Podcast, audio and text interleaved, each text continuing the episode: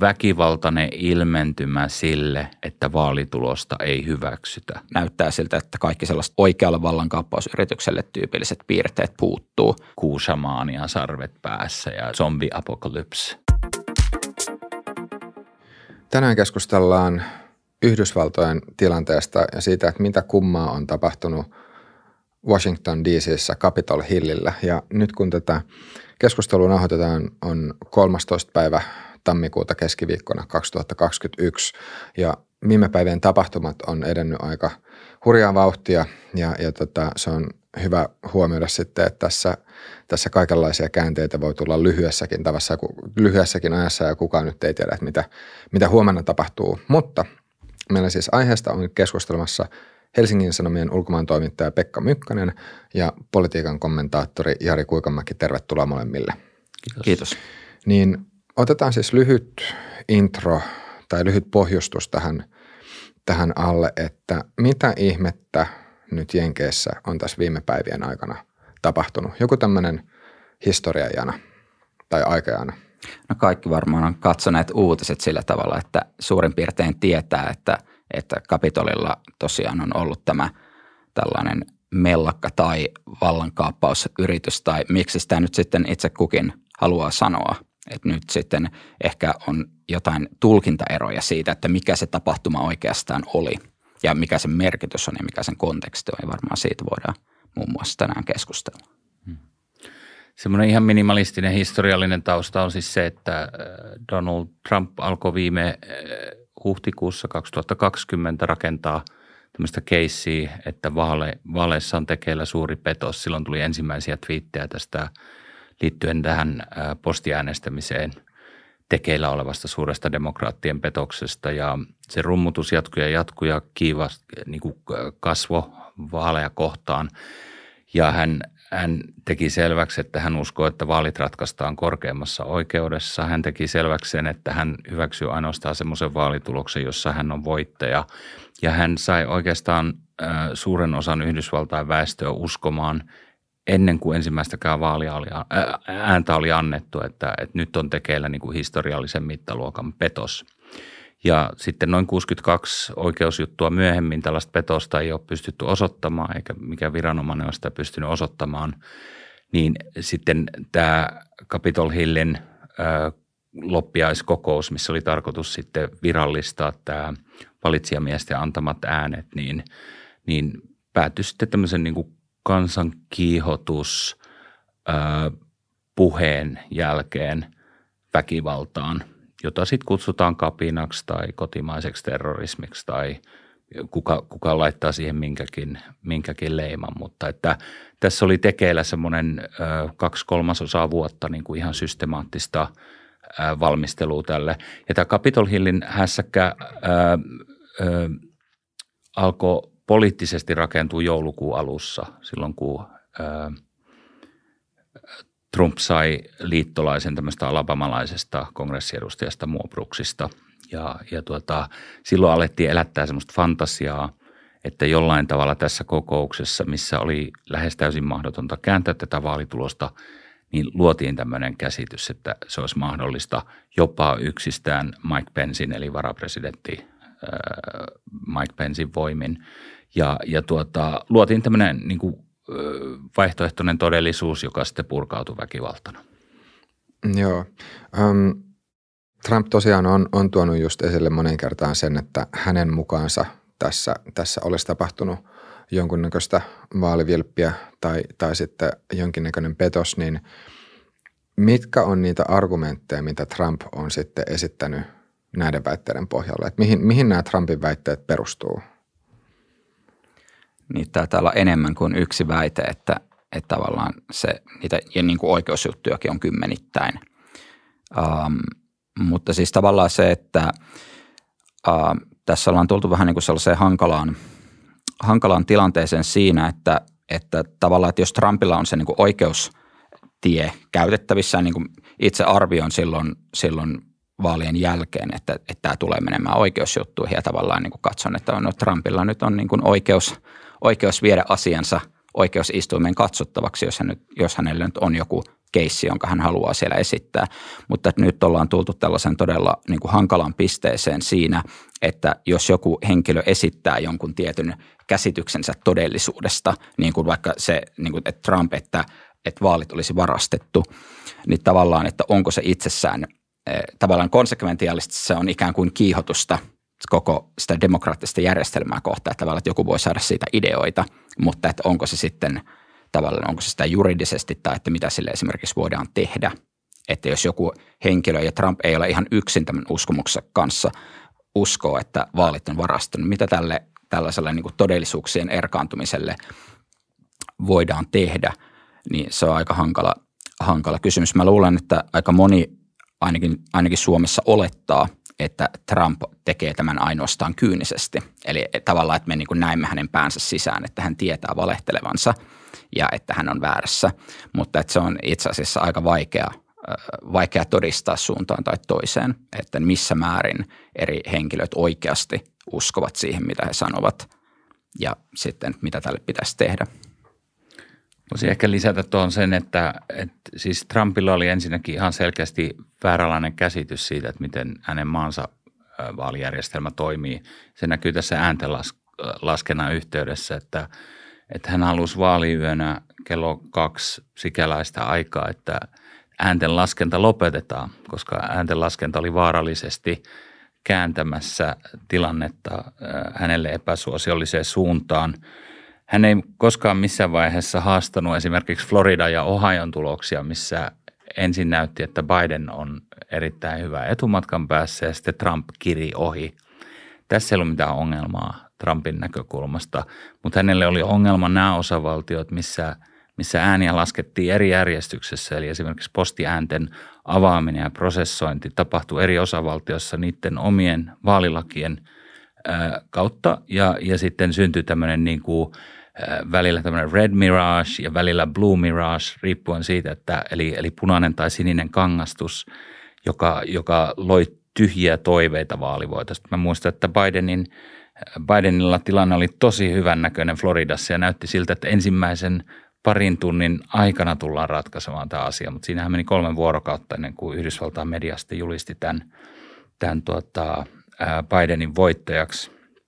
Ja näitä tosiaan sitten näitä vaalipetossyytteitä on testattu kaikissa oikeusasteissa ja mikä kiinnostavaa tuohon Jari aiempaan kommenttiin, että missä määrin Trump itse uskoo näihin väitteisiinsä, niin musta oli huikea se nauha, joka julkaistiin siinä paripäiväinen Georgian senaattorin täytevaaleja, missä hän puhuu tämän Brad Raffenspergerin kanssa, joka on Georgia-osavaltion hyvin konservatiivinen, Trumpia aina tukenut republikaaninen osavaltiosihteeri, joka siis pyörittää sen osavaltion vaalijärjestelmää. Trump soitti hänelle tämän puhelun ja hyvin kiivaasti, hyvin voimakkaasti asiaansa uskoen hän sanoi, että meiltä on viety 100,000 ääniä, sun ei tarvitse löytää kuin 11 780 ääntä, niin siinä on kaikki, mitä sun tarvii tehdä, että hyvä mies, ota lusikka kauniiseen käteen ja kaiva ne äänet jostain, koska todella me voitettiin noin 500,000 äänellä. Tosiasiassa hän hävisi 11 779 äänellä. Ja se puhelu oli mulle semmoinen niin kuin aika pysäyttävä, että kun jos mietitään sitä, että onko kaikki vaan kyynistä peliä, niin mun mielestä Trump usko tähän vaalipetosjuttuun ja osittain sen takia, että hänen ympärillä oli ihmisiä, jotka syötti hänelle tätä väitettä. Ja sitten kun hänellä oli, niin kuin mä tuossa aiemmin sanoin, niin väärinkäsityksiä liittyen ja äänten laskentasysteemiin, niin tämä kombinaatio niin kuin oman maan vaalijärjestelmän huono tuntemus ja sitten ympärillä oleva tämmöinen echo chamber, kaikukoppa, joka tykitti hänen päähänsä 24 tuntia, että nämä vaalit on varastettu A, B, C, D, E, F tavalla, niin mulle syntyi semmoinen käsitys, että hän uskoi tähän vaalipetosstoriin. Tai ainakin hemmetin hienosti näytteli uskovansa. Niin, tässä oli myös jonkun verran, jos mä nyt oikein muistan, niin Trumpin puheissa oli hyvinkin epäilevä suhtautuminen näihin postiääniä.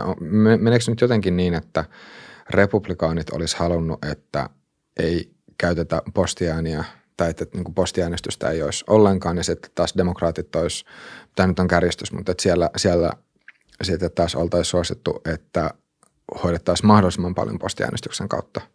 Menikö se about näin?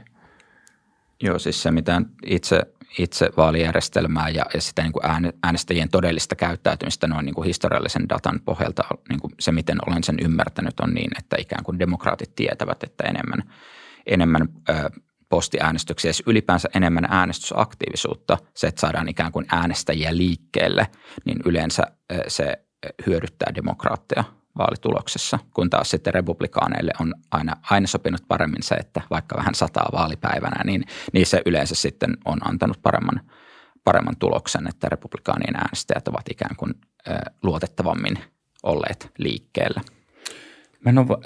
Toi pitää paikkansa erityisesti näissä vaaleissa. Historiallisesti muistaakseni republikaanit oli aika innokkaita postiäänestäjiä, mutta näissä vaaleissa ehdottomasti pitää toi paikkansa. Ja vielä kiinnostavaa oli se, että viime keväänä silloin niihin aikoihin, kun Trump alkoi synnyttää tätä vaikutelmaa siitä, että postiäänistä on tulossa jonkunlainen suuri vilppi, laaja petos, niin kyselytutkimukset näytti, että demokraateista – huomattavan suurempi prosentti valmistautuu äänestämään, ja se liittyy sitten tällä kertaa tähän koronapandemiaan, joka taas on myös polarisoinut kansaa, että republikaanit pitää maskeja vähemmän ja demokraatit pitää niitä enemmän. Samoin demokraatit ainakin itse ilmaisivat sen, että he mieluummin niin kuin kokee turvalliseksi äänestää postitse. Tässä on kiinnostavaa, että esimerkiksi Pennsylvanian osavaltio, mitä Trump riitautti erikseen tämän postiäänestyksen osalta, niin siellä republikaanit ajoi läpi sitä postiäänestyslakia, joka muuttui siis vasta viime vuonna ja ennen koronapandemiaa. Ja siellä runnottiin läpi tämä postiäänestämisen laajentaminen republikaanien äänillä. Mutta sitten siitä tuli ongelma sen jälkeen, kun presidentti alkoi tykittää sitä, että on aika monivaiheinen soppa. Ja kiinnostavana niin kuin kontekstina on se, että edellisissä vaaleissa 2016 noin 20% Yhdysvaltain väestöstä tai äänestysikäisistä äänensä antaneista niin äänesti postitse. 3 osavaltiossa niissä vaaleissa niin se oli käytännössä katsoen ainoa tapa äänestää, ja silloin löydettiin joitakin satoja vilpin yrityksiä, jotka ei sitten millään tavalla niin kuin vaikuttanut siihen vaalin tulokseen. Että Yhdysvalloissa oli jo hyvät perinteet. Ensimmäiset postiäänet annettiin 1860-luvulla sisällissodan aikaa, eli sotilailla oli mahdollisuus äänestää postitse, koska olivat rintamalla, eivätkä omassa vaalipiirissään sen paikallisen peruskoulun jumppasalin lähistöllä. Joo, mutta voi tosiaan sanoa, että tässä on nyt useampien kuukausien tapahtumien ketju tai tämmöinen niin kuin, kehityskulku, joka sitten on johtanut tähän Capitol Hillin mellakkaan. Että se ei ole ihan täysin tyhjästä syntynyt. No nyt jos sitten vielä mennään siihen Trumpin puheeseen, mikä oli sitten, tai minkä Trump piti sitten ennen tätä mellakkaa, niin mikä on siis teidän arvio siitä, että mitkä oli niitä elementtejä, tai kun tuossa just Pekka sanoit, että siinä oli myös tämmöistä niin kuin kansaa kiihottavia elementtejä, niin avaatko vielä sitä tarkemmin sitten?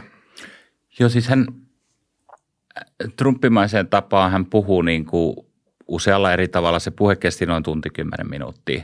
Sen, minkä hän piti siinä Valkoisen talon etelänurtsilla tai siitä etelänurtsin takana olevalla ellipsillä. Ja siinä hän kehotti ihmisiä marssimaan sinne Kapitolille eli kongressitalolle. Hän sanoi, että me on oltava vahvoja, me on näytettävä voimaa, me on taisteltava, fight like hell. Ja siinä oli semmoista niin kuin, ja sanoi, että meidän täytyy republikaan mennä, että demokraatit on jo menetettyjä tapauksia, mutta republikaaneen meidän pitää voida pystyä vaikuttaa, ja siellä on heikkoja republikaaneja, siellä on rainoja, jotka on Republicans in name only, eli mukaan republikaaneja, ja meidän täytyy niille mennä antamaan vähän rohkeutta. Se oli semmoista niin kuin double speakia, missä niin kuin sanottiin, että menkääs nyt näyttää sinne vähän niin kuin, että mistä meidät on tehty, mutta trumpimaisesti hän sitten myös sanoi, että isänmaallisesti ja rauhanomaisesti, että sillä on varmasti sitten mä tiedän, että tämä kohta tullaan nostamaan sitten mahdollisissa oikeudenkäynneissä sitten niin kuin puolustavaksi seikaksi siinä. Ja se rähinähän alkoi hyvin pian sitten sen puheen päättymisen jälkeen. Ja jengi marssi sinne. Hän sanoi, me lähdetään Pennsylvania Avenuetä pitkin marssimaan kohti Capitolia näyttämään, ketä me ollaan. Trump lupasi itse marssia siellä mukana, mutta ei lähtenyt marssimaan, ei pitänyt lupaustaan, vaan poistuttuaan sen luodin kestävän pleksin takaa Valkoiseen taloon, niin sitten hänen fanaattiset kannattajansa sai hoitaa sen lopun. Kyllä, ainakaan niin kuin itse en ole tässä, on tästä ihan hyvä tiivistelmä ja olen tästä niin kuin samaa mieltä, mutta se, että tavallaan ainakaan itse en ole myöskään löytänyt siitä Trumpin puheesta tai mitä siitä on siteerattu, niin mitään sellaista ikään kuin savuavaa asetta, että voitaisiin sanoa, että no itse asiassa tämä lausunto rikkoi lakia tai että tässä nimenomaan Trump kiihotti vaikkapa väkivaltaan. Että siinä ei mun mielestä sellaista ole tavallaan, että niitä voidaan, että se menee sellaiseksi niin kuin tulkitsemiseksi, joka ikään kuin, että ikään kuin katsotaan, mitä sen puheen jälkeen tapahtui ja sitten ikään kuin retroaktiivisesti mennään takaisin ja sanotaan, että tämä puhe aiheutti tämän teon, vaikka varsinaisesti niin kuin mikään esimerkiksi rikosoikeudellinen tunnusmerkistö ei täyttyisi. Tässä on kontekstina ehkä se, että 19. joulukuuta Trump lähetti twiitin, jossa hän ensimmäisen kerran kutsui kannattajia Washingtoniin nimenomaan loppiaiseksi tähän kongressin kahden kamarin vahvistustilaisuuden johdosta. Ja hän sanoi, että be there, it will be wild. Siitä tulee villiä menoa. Se oli se lupaus kannattajille. Ja tästä tuli sitten sotahuuto näissä äärioikeiston keskustelukerhoissa. Siellä usein tägättiin, että will be wild, be there, it'll be wild. Sitten siinä oli muitakin puhujia. Siellä oli tämä aiemmin mainitsemani alabamalainen Mo Brooks, joka sanoi, että nyt on aikaa take names and kick asses. Tämä on niin kuin tuollainen urheilutermi. Hän on muistaakseni entinen urheiluvalmentaja, mutta siinä oli semmoinen, että nyt mennään ja pannaan niin kuin pataa sitä porukkaa siellä. Siinä oli semmoinen tunnelma. Rudy Giuliani, Trumpin asiaajaja, sanoi siinä tilaisuudessa, että let's have trial by combat. Eli mennään taistelemaan oikeutta itsellemme, koska se ei ole näissä noin 62 oikeudenkäynnissä tullut heidän osakseen, koska koko oikeusjärjestelmäkin tuntuu olevan presidenttiä vastaan. Eli tässä on tämä konteksti on musta niin kuin lisänä siihen, mutta sä oot oikeassa, mäkään en ole, kun katsoo sen puheen ja kuuntelee sen, niin ei siellä ole semmoinen yksittäinen lause, jossa sanotaan, että menkää ja hirttäkää Mike Pence. Mutta esimerkiksi silloin, kun tämä hulina oli käynnissä, niin hän painosti Mike Pencea Twitterissä sitten vielä. Eli musta tämä kokonaisuus on se ja ei se porukka siellä ollut niin kuin spontaanisti, vaan oli siellä Trumpin kutsusta, Trumpin rakentamaan valheellisen todellisuuden lumoissa kuvittelemassa, että tässä kongressin kokouksessa voitaisiin kaataa Joe Bidenin ehdottoman selvä vaalivoitto. Tämä oli konteksti. Kyllä, siis tässä niin kuin vaikuttaa siltä, että niin kuin Trump ikään kuin halusi laittaa niin kuin painekattilaan ja ikään kuin laittaa panoksia tähän Washingtonin marssiin. Mä en ole ihan varma, niin kuin, että mikä se suunnitelma oli tai että onko niin kuin tavallaan se, että näyttääkö hän niin kuin mieltä, jolla on suunnitelma. Eli enemmän vaan se, että laitetaan painetta ja toivotaan, että jotain tapahtuu, mutta ei ilmeisesti sitten ehkä mietitty, että mitähän se jokin sitten on. Ja siis Trumpillehan itsellähän tämä nyt on kääntymässä ja ehkä nyt Yhdysvalloille muutenkin niin poliittiseksi katastrofiksi, siis se, että mitä siinä sitten tapahtui. Niin, tätä mellakkaa tai vallankauppausyritystä tai miksi sitä nyt kutsukaan, niin on nimenomaan kuvattu eri termeillä. Niin mikä teidän mielestä olisi kaikista kuvaavin sana sille, että mitä siellä varsinaisesti tapahtui?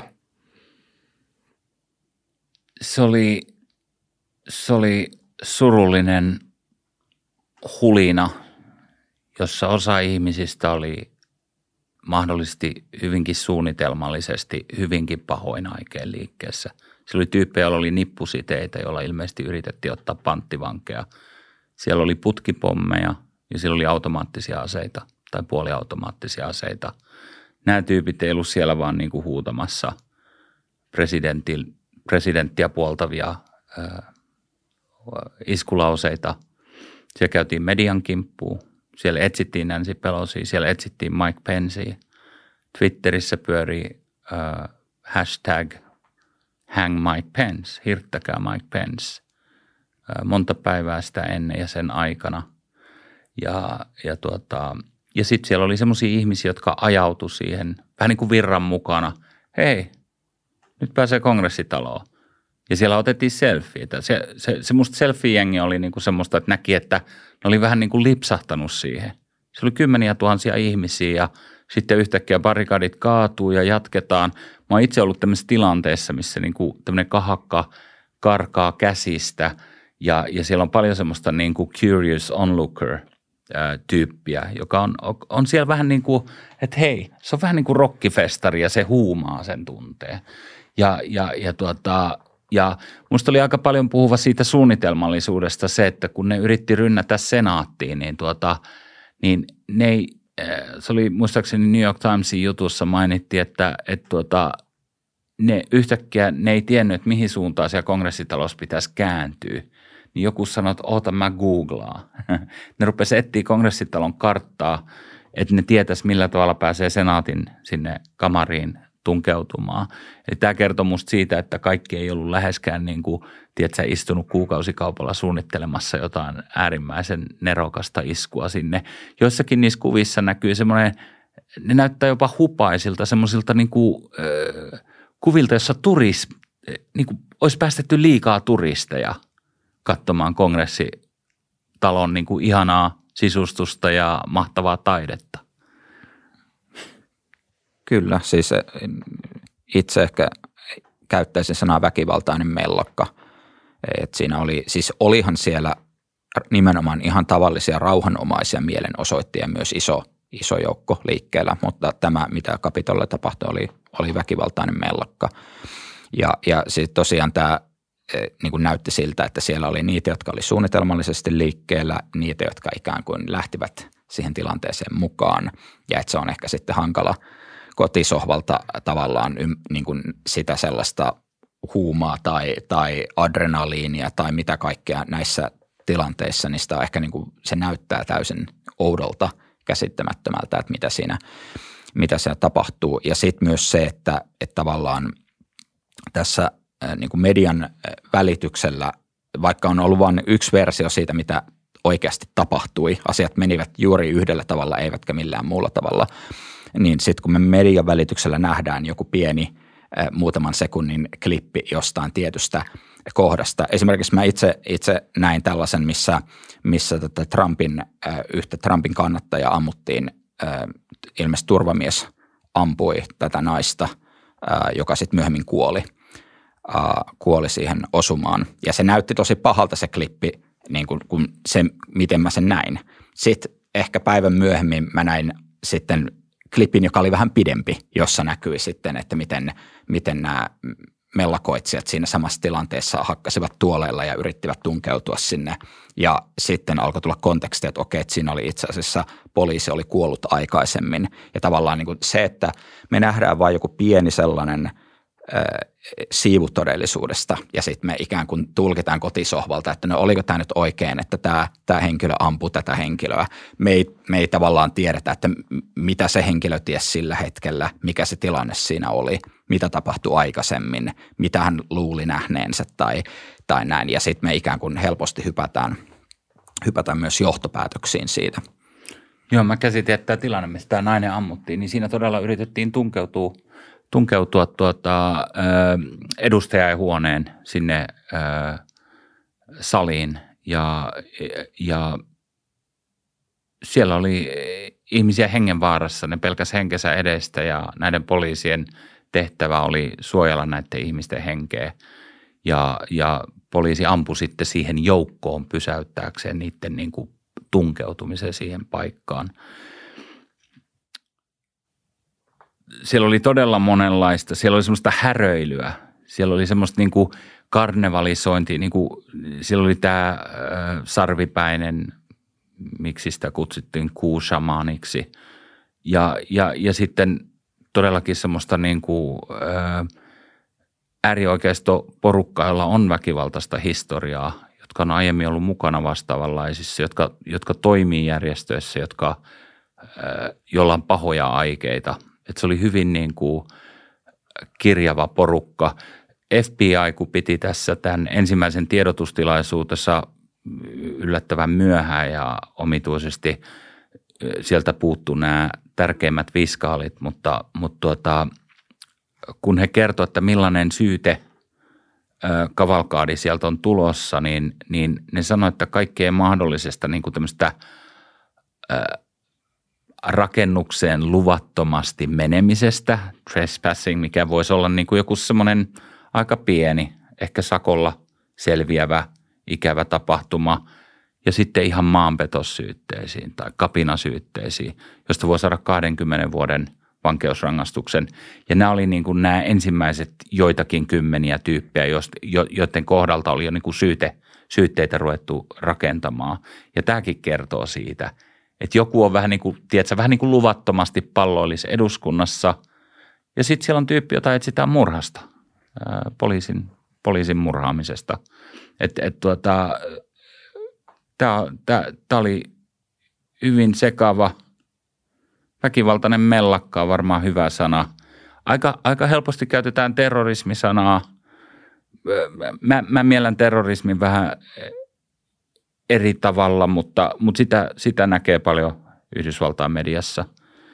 Ja sitten insurrection, mikä varmaan parhaiten kapinaksi kääntyy Suomessa. Että se oikeastaan se tagi, mitä sitten Yhdysvaltain niin kuin tämmöinen valtavirta media käyttää siitä tapahtumasta. Voiko sanoa, että oliko tämä vallankaappausyritys? Minusta ei. Ja se on myös niin kuin poliittisesti erityisesti, on, niin kuin, mikä siinä on varmaan merkityksellistä Trumpin kannalta, on myös nimenomaan se, että tullaanko sitä tulkitsemaan vallankaappausyrityksenä vai ei.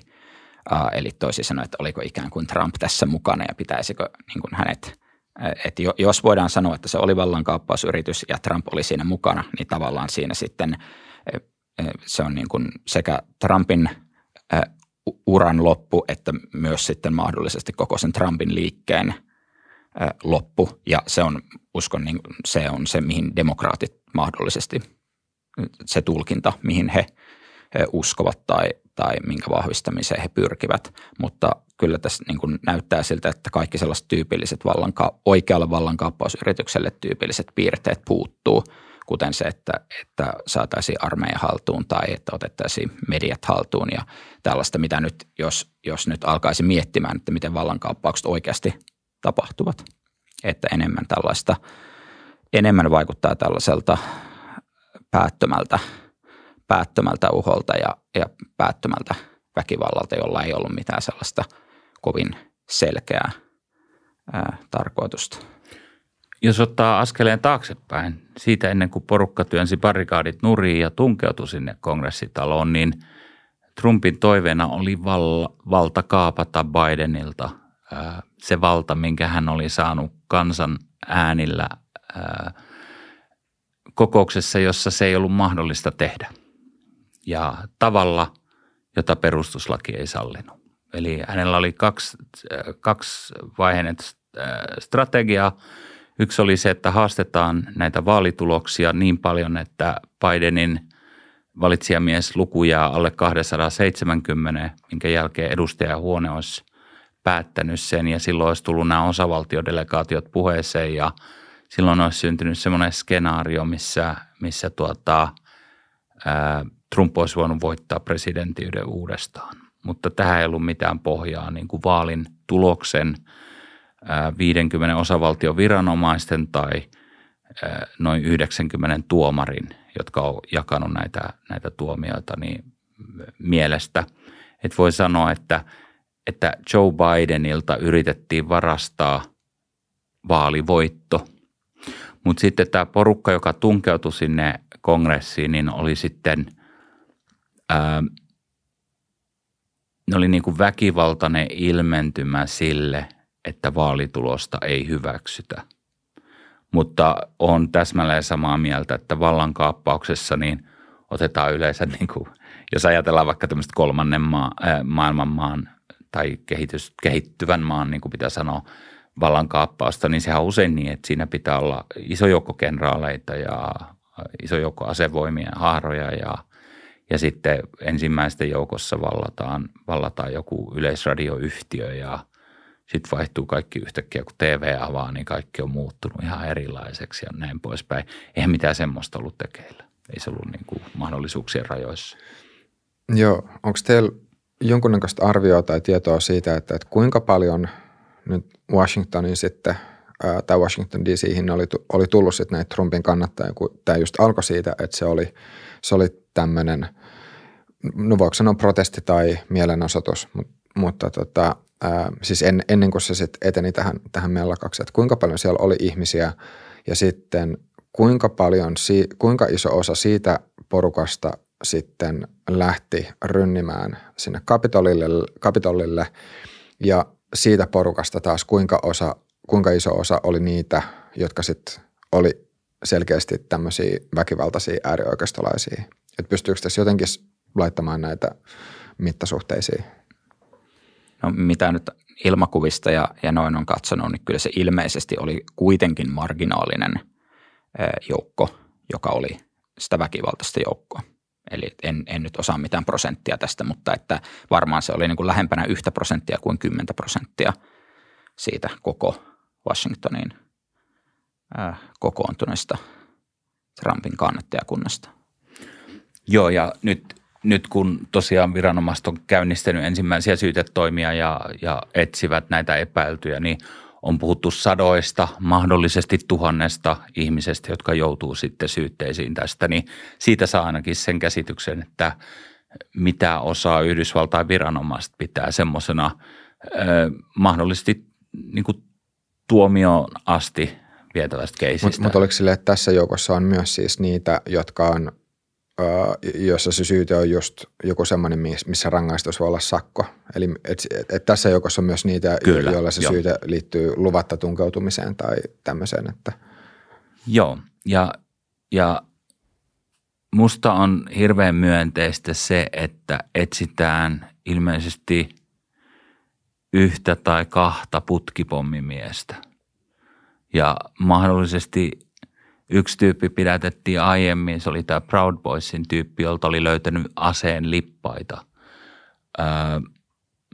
Sitten on tämä nippusidemies. Mutta me puhutaan hyvin tämmöistä pienestä joukosta ihmisiä, jotka oli ihan selkeästi, jolla oli mahdollisuus tehdä väkivaltaa, jolla oli mahdollisesti suunnitelmissa ottaa panttivankeja ja sitten käyttää heitä toivottavasti ei liian karmeisiin tarkoituksiin. Ja mikä mua huolestuttaa nyt sitten on se, että nyt tekeillä sitten, kun me istutaan tässä, niin mahdollisesti 3 päivän päästä on tekeillä sitten paljon vakavampia marsseja. Eli tämä FBI:nkin varoittama 50 osavaltio kongressitaloon ja sitten liittovaltion kongressitaloon Washingtonissa kohdistuvia hyökkäyksiä. Ja näihin ollaan tulossa asenteella Million Militia March, eli miljoonan puolisotilaallisen marssi. Tämä on yksi tagi, jota käytetään, ja sitten hyökkäys, aseellinen marssi kaikkiin osavaltioihin. Niin tämä oli tietyllä tavalla kaikessa karmeudessa. 5 ihmistä kuoli, nyt yksi kongressin poliisi on ilmeisesti tehnyt itsemurhaa, eli 6 ihmistä. Voi laskea, että vähintään kuoli tässä, monia loukkaantui. Ja totta kai tämä oli niin kuin demokratian pyhä paikka, niin kuin Yhdysvaltain mediassa sanotaan.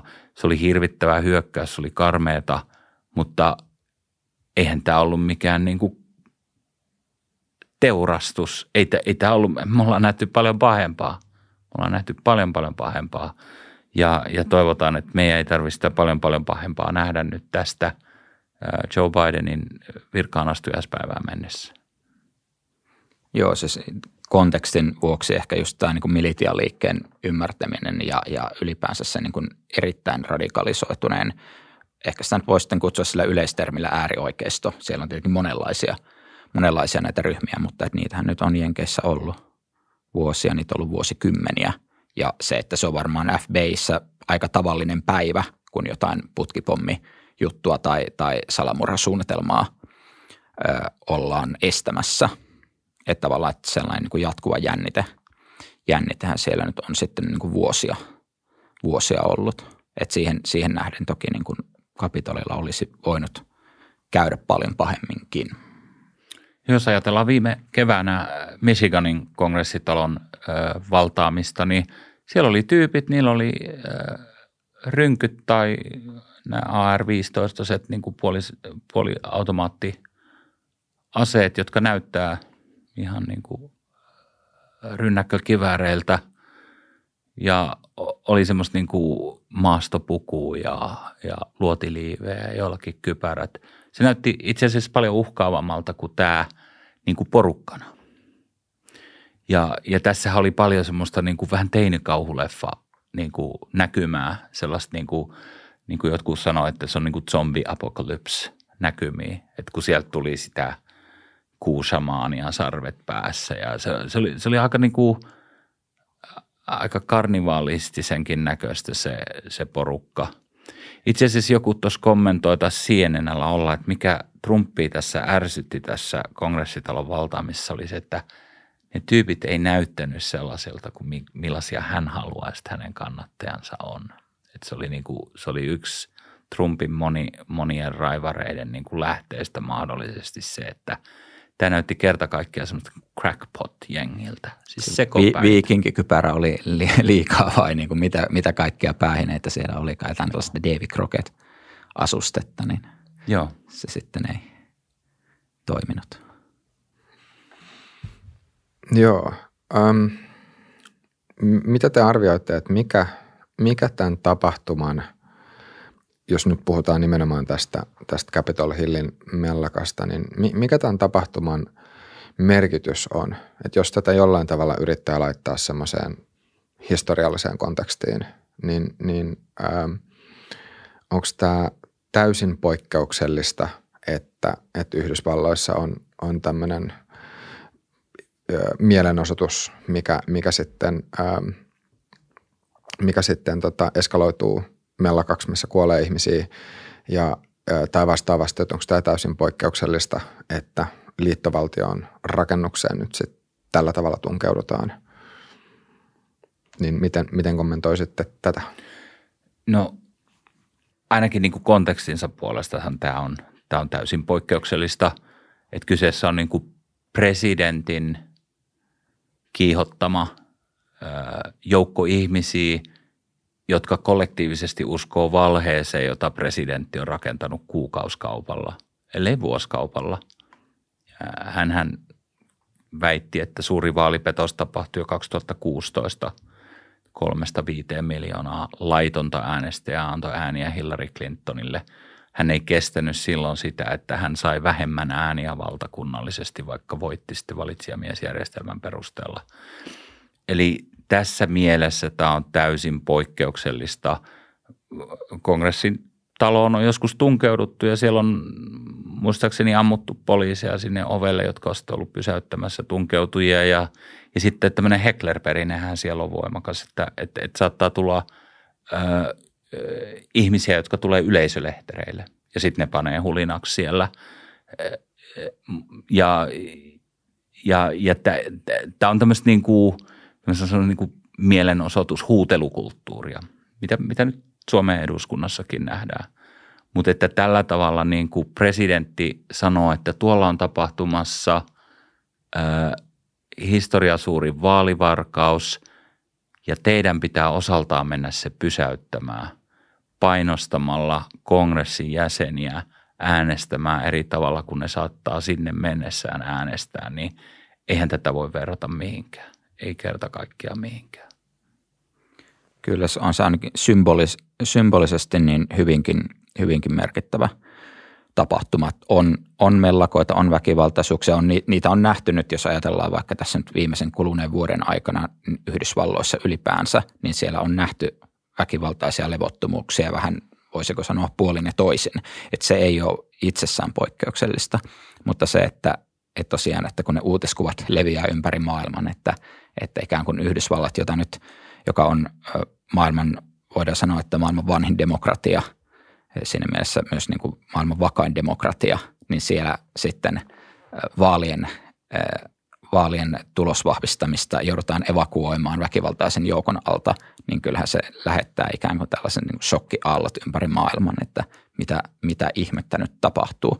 Se, että mikä sen merkitys sitten isommassa kuvassa tulee olemaan, niin se varmaan nähdään sitten tulevina viikkoina, kuukausina ja vuosina, että onko se joku tavalla, että onko se käännepiste mihin, niin nähtäväksi jää. Ehkä tästä puhutaan myöhemmin tarkemminkin, mutta musta on kiinnostavaa, että virkarikosprosessi, johon nyt Trump on joutumassa ihan näillä tunneilla, kun me tässä jutellaan, ensimmäisen kerran Yhdysvaltain historiassa presidenttinä toista kertaa, mikä on kiinnostavaa on se, että jos vertaa vaikka Trump ykköskeissiin, eli siinä missä hän yritti painostaa Ukrainan presidenttiä kaivamaan likaa Joe Bidenista ja hänen pojastaan Hunter Bidenista, niin tämä oli hyvin semmoinen niin kuin jossain määrin aika abstrakti tapahtuma. Meillä on puhelun transkripti, jossa puhutaan, moni amerikkalainen on joutunut kartasta tarkistamaan, että missä tämä tämmöinen Ukraina oikein on ja kuka ihmeen Zelenski ja niin kuin, vähän niin kuin outo juttu. Ja semmoinen, että kaikkien ne demokraatit keitteleekin siellä. Että se oli niin kuin helppo myydä semmoisena outona. Nyt meillä on tilanne, missä tämä on mahdollisesti siirtymässä senaattiin tuomittavaksi tämä virkarikossyytteet, niin tuomarit on tämän tapahtuman uhreja. Se on hyvin poikkeuksellinen tilanne. Ne on tämän kaoottisen kongressitalon valtauksen uhreja, jotka olisi mahdollisesti voinut menettää henkensä siinä tilanteessa. Se oli paljon onnenkantamoisia, että tämä porukka ei ehtinyt näihin saleihin ennen kuin nämä saatiin ulos sieltä niin kuin pakoon, turvaan evakuoitua. Ja nyt nämä ihmiset, jotka oli pelkäs henkensä puolesta, niin antaa tuomionsa presidentti Trumpille. Vaikea kuvitella semmoista oikeudenkäyntiä maailmanhistoriassa, jossa 100 tuomaria on tämän käyntiinpanevan jutun uhreja. Kyllä, korostaa myös näiden impeachment-prosessien myös poliittista aspektia, mikä niissä tietenkin on verrattuna nyt sitten vaikka tavallisiin oikeudenkäynteihin. Joo. Kuten sanottu tuossa aikaisemmin, niin tulevaisuuden, tai kun tässä tapahtuu niin paljon asioita nopealla tahdilla, tulevaisuuden ennustaminen on vaikeaa. Mutta jos teidän pitäisi luoda tämmöisiä erilaisia skenaarioita, että mitä tässä nyt sitten voi tapahtua, mihin suuntaan tämä tilanne voi mennä. Voisi sanoa, että tämmöinen hyvä skenaario, että mikä olisi semmoinen paras mahdollinen ratkaisu tästä eteenpäin, ja sitten taas, että jos asiat menee huonommin, niin mihin tämä sitten taas pahimmillaan voisi johtaa? Niin siis paras mahdollinen varmaan riippuu siitä, että mitä tavoitetta niin kuin itse pitää hyvänä. Että tavallaan tähän voisi sanoa jotain sellaista niin kuin latteata, se on ikään kuin, totta, mutta siitä huolimatta vähän sellainen, että jos sanoisi, että vastakkainasettelua pitää vähentää, poliittista polarisaatiota pitää vähentää ja kansallista yhtenäisyyttä pitää lisätä ja näin, siis tämän tyyppistä, mutta sitten se, että mitä se sitten käytännössä tarkoittaisi tällaisessa tilanteessa, jossa nämä leirit on niin kaukana toisistaan myös sen niin kuin poliittisen vision suhteen, että mitä he haluaa, että vaikka Yhdysvallat maana on, niin sitä on niin kuin todella hankala lähteä täältä sitten niin kuin sanomaan, että mikä se hyvä skenaario. Huono skenaario sitten on tietenkin se, että se ikään kuin eskalaatio jatkuu ja ikään kuin konflikti kääntyy vaan koko ajan intensiivisemmäksi ja ikään kuin tällaiseksi matalan asteen sisällissodaksi esimerkiksi. Joo, siis valitettavasti pitää ajatella, että sisällissota on se kaikkein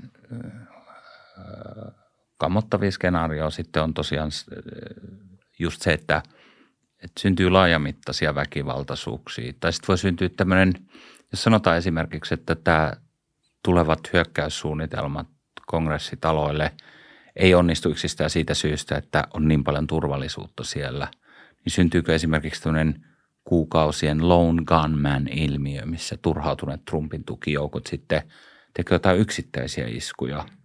Ja ne voi olla esimerkiksi liittovaltion virastoja vastaan tai ne voi olla yksittäisiä poliitikkoja vastaan.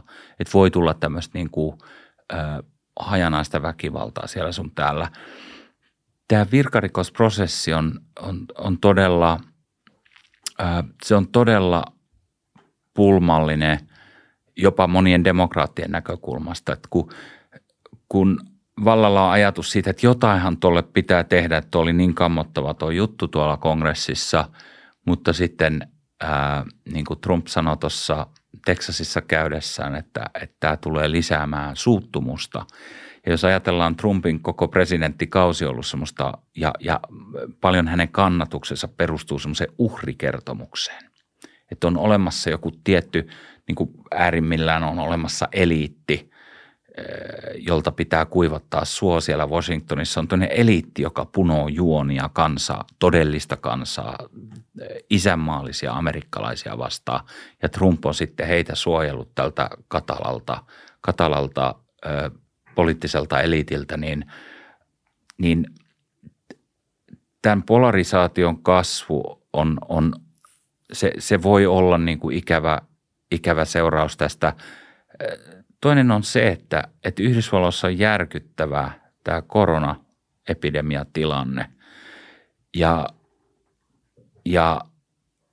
Yhdysvaltain paikka maailmanpolitiikassa on nyt niin kuin joutunut todella haastetuksi, kyseenalaistetuksi Trumpin vuosina, niin tämä pitkittynyt taistelu tähän vaaliin liittyen ja Trumpin asemaan, Trumpin mitä hänelle pitäisi tehdä, yritetäänkö häneltä riisua mahdollisuus pyrkiä presidentiksi 2024 nimenomaan tämän virkarikosoikeudenkäynnin kautta, niin tämä pitkittää sitä aikaa, että Joe Biden pääsee yrittämään jonkunlaista normaaliutta.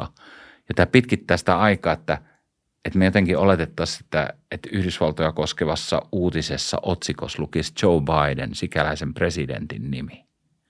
Että se on vaan niin kuin Trump, Trump, Trump, Trump, Trump. Aina vaan ja uudelleen. Ja kahtiajaon lopulle niin kuin on hirveän vaikea povata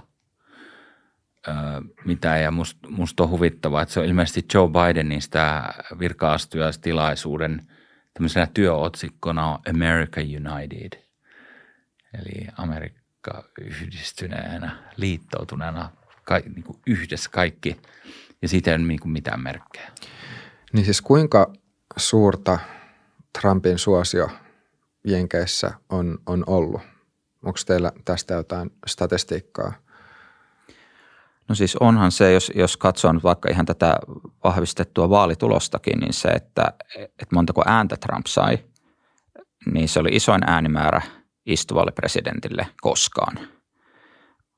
Republikaanien keskuudessa ilmeisesti ainakin vaalien aikaan hyvin, hyvin vahva suosio Trumpilla.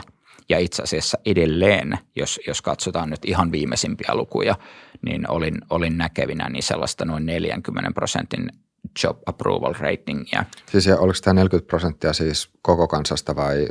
Joo, ymmärtääkseni näin. Eli tämä on se kuva, joka ei nyt ehkä omasta mielestäni esimerkiksi suomalaisessa tässä keskustelussa ihan välity. Oliko muuten vielä siis tämä 40% niin nyt ennen tätä Capitol Hillin mellakkaa vai sen jälkeen? Näiden jälkeen. Sen jälkeen? Joo. Joo, tämä on ollut semmoinen asia, mitä on hirveän vaikea niin kuin toimittajanakin suomalaisille niin kuin saada välitettyä, on se tämä kuolleen aivokäyrän ilmiö, eli Trumpin suosio sen presidenttiyden aikana, niin monet kiinnittää huomiota siihen, että se on Yhdysvaltain vähiten suosituimpia presidenttejä niin kuin ikinä. Mutta jännä on se, että hänen suosionsa, tämä approval rating, se ei ole koskaan käynyt alle 35%, se ei ole koskaan noussut 50%. Mutta kun mä katsoin vaalien alla sen, että mikä se approval oli republikaanien parissa, niin se oli 95%. 95% republikaaneista oli sitä mieltä, että hän tekee erittäin hyvää työtä presidenttinä ja monet heistä niin kuin tässä aiemmin kuultiin, niin oli valmiita sitten häntä äänestämään toiselle kaudelle.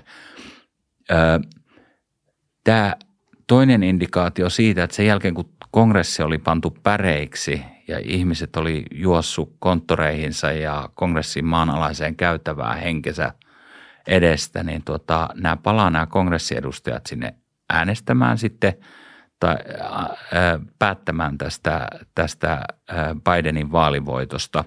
Ja siellä hän riitautettiin se kahden osavaltion osalta, Arizona ja Pennsylvania äänten osalta. Se oli puhdasta poliittista teatteria, sillä ei ollut mitään mahdollisuutta kääntää sitä vaalitulosta, mutta yhteensä 147 kongressin republikaania äänesti Trumpin vaalipetossyytteitä tukien, eli Arizona ja Pennsylvanian vaalitulosta. Niin kuin tuloksen vahvistamista vastaan. Jotkut äänesti molempien, jotkut äänesti vaan toisen sanoa, tai kuinka monta näitä on kaiken kaikkiaan näitä edustajia? Joo, niitä on, republikaaneja on 261 koko kongressissa, senaatti plus edustajahuone, eli 56% republikaaneista. Tämän kaoottisen iltapäivän ja alkuillan jälkeen niin oli valmiita seisomaan Trumpin tukena. Se on musta hurja osoitus siitä. Se kertoo pelosta. Se kertoo laskelmoinnista ja se kertoo siitä, että jotkut vielä häneen uskoo. Ja varmaan pitää muistaa myös se, että tavallaan niin kuin paljon mikä ajaa Trumpin suosiota, niin on myös se, että siitä vastapuolesta ei pidetä. Eli se, että se ikään kuin se ei niin Trumpin äänestäjät välttämättä Trumpia itseään äänestä niinkään kuin äänestää sitä vastapuolta vastaan. Eli he ajattelee, että okei, että jos nyt demokraatit pääsevät valtaan, niin mitä sitten Yhdysvalloille tapahtuu. Joo, mikä on teidän tulkinta siitä, että minkä takia sitten republikaanien keskuudessa tämä Trumpin kannatus on sitten ollut näin merkittävää ja nyt ihan näiden tuorempia lukujenkin valossa, niin miksi se on niin merkittävää? Mun mielestä yksi yksinkertainen selitys on sille on se, että Trump on itse asiassa onnistunut kaudellaan toteuttamaan monia republikaanista politiikkaa, monia republikaanisia tavoitteita. Tästä tietenkin nyt on sitten niin erimielisyyksiä, koska hän on niin polarisoiva hahmo, mutta että se on se syy, että esimerkiksi vaikka jotkut korkeimman oikeuden tuomarinimitykset, jotka nyt ei välttämättä niin Suomessa on niin paljon, niin voi sitten taas siellä jollekin tietylle konservatiivilla aidalla olla niin kuin iso merkkipaalu, tai sitten vaikka se, että Trump ei ole aloittanut uusia sotia, on myös itse asiassa hyvin, hyvin merkittävä. Nämä Lähi-idän sodat on olleet niin kuin valtavan epäsuosittuja siellä vuosia. Tämän tyyppisiä juttuja pitäisin sitä ihan mahdollisena. Joo, ja jos ajatellaan vaikkapa veropolitiikka, joka on niin kuin ollut sellainen ikuisesti pyhä aihe niin kuin monille tämmöisille nimenomaan talouskonservatiiveille, niin Trump on antanut siinä heille hyvää politiikkaa. Hän on laskenut veroastetta merkittävästi, etenkin yritysverotusta. Ja tämä Kiinan politiikka, se on musta jännittävää, miten Trump onnistui sen ryöväämään. Kun mä olin 2008 seuraamassa vaaleja, niin tämä oli sitä niin kuin bread and butter -politiikkaa demareille. Tämä oli liittojen sydämen asia. Tämä oli niin kuin Yhdysvaltain terästyöläisten liitto vaati Obamaa ja Clintonia 2008 vaalien alla, niin että pankaa se Kiina lujille. Miksi te annatte sen mellestää tuolla? Trump tajusi tämän tosi hyvin ja se tajusi sen, että tämä on asia, joka niin kuin yhdistää kaikkia amerikkalaisia. Niillä on sellainen fiilis, että tämä kuvio ei ole oikein. Ja yllättäen Euroopassakin on jonkun verran itse asiassa merkittävä määrä poliitikkoja, jotka niin kuin ajatellut, että jos Trump on jotain hyvää elämässä tehnyt, niin on tämä Kiinan kovistelu. Osa siitä on ollut hyvin riitaa haastavaa ja hedelmätöntä, mutta se perusajatus siitä, että Kiina on saanut niin kuin mennä ja remeltää vuosikaudet ihan omilla säännöillä, niin siinä Trump niin kuin painoi todella oikeata nappia yhteiskunnassa. Ja nämä on niitä juttuja, jotka on todella voimakkaasti kasvattanut sen suosiota. Ja sitten tällaista niin kuin immateriaalista hyvää, mitä hän on kannattajakunnalleen, niin siellä on paljon ihmisiä, jotka ei ole koskaan kiinnittynyt millään tavalla poliittiseen elämään. Ja hän on antanut niin kuin äänen sellaisille, että se on antanut ainakin kuvitelman siitä, että siellä on ihminen, joka puolustaa heitä.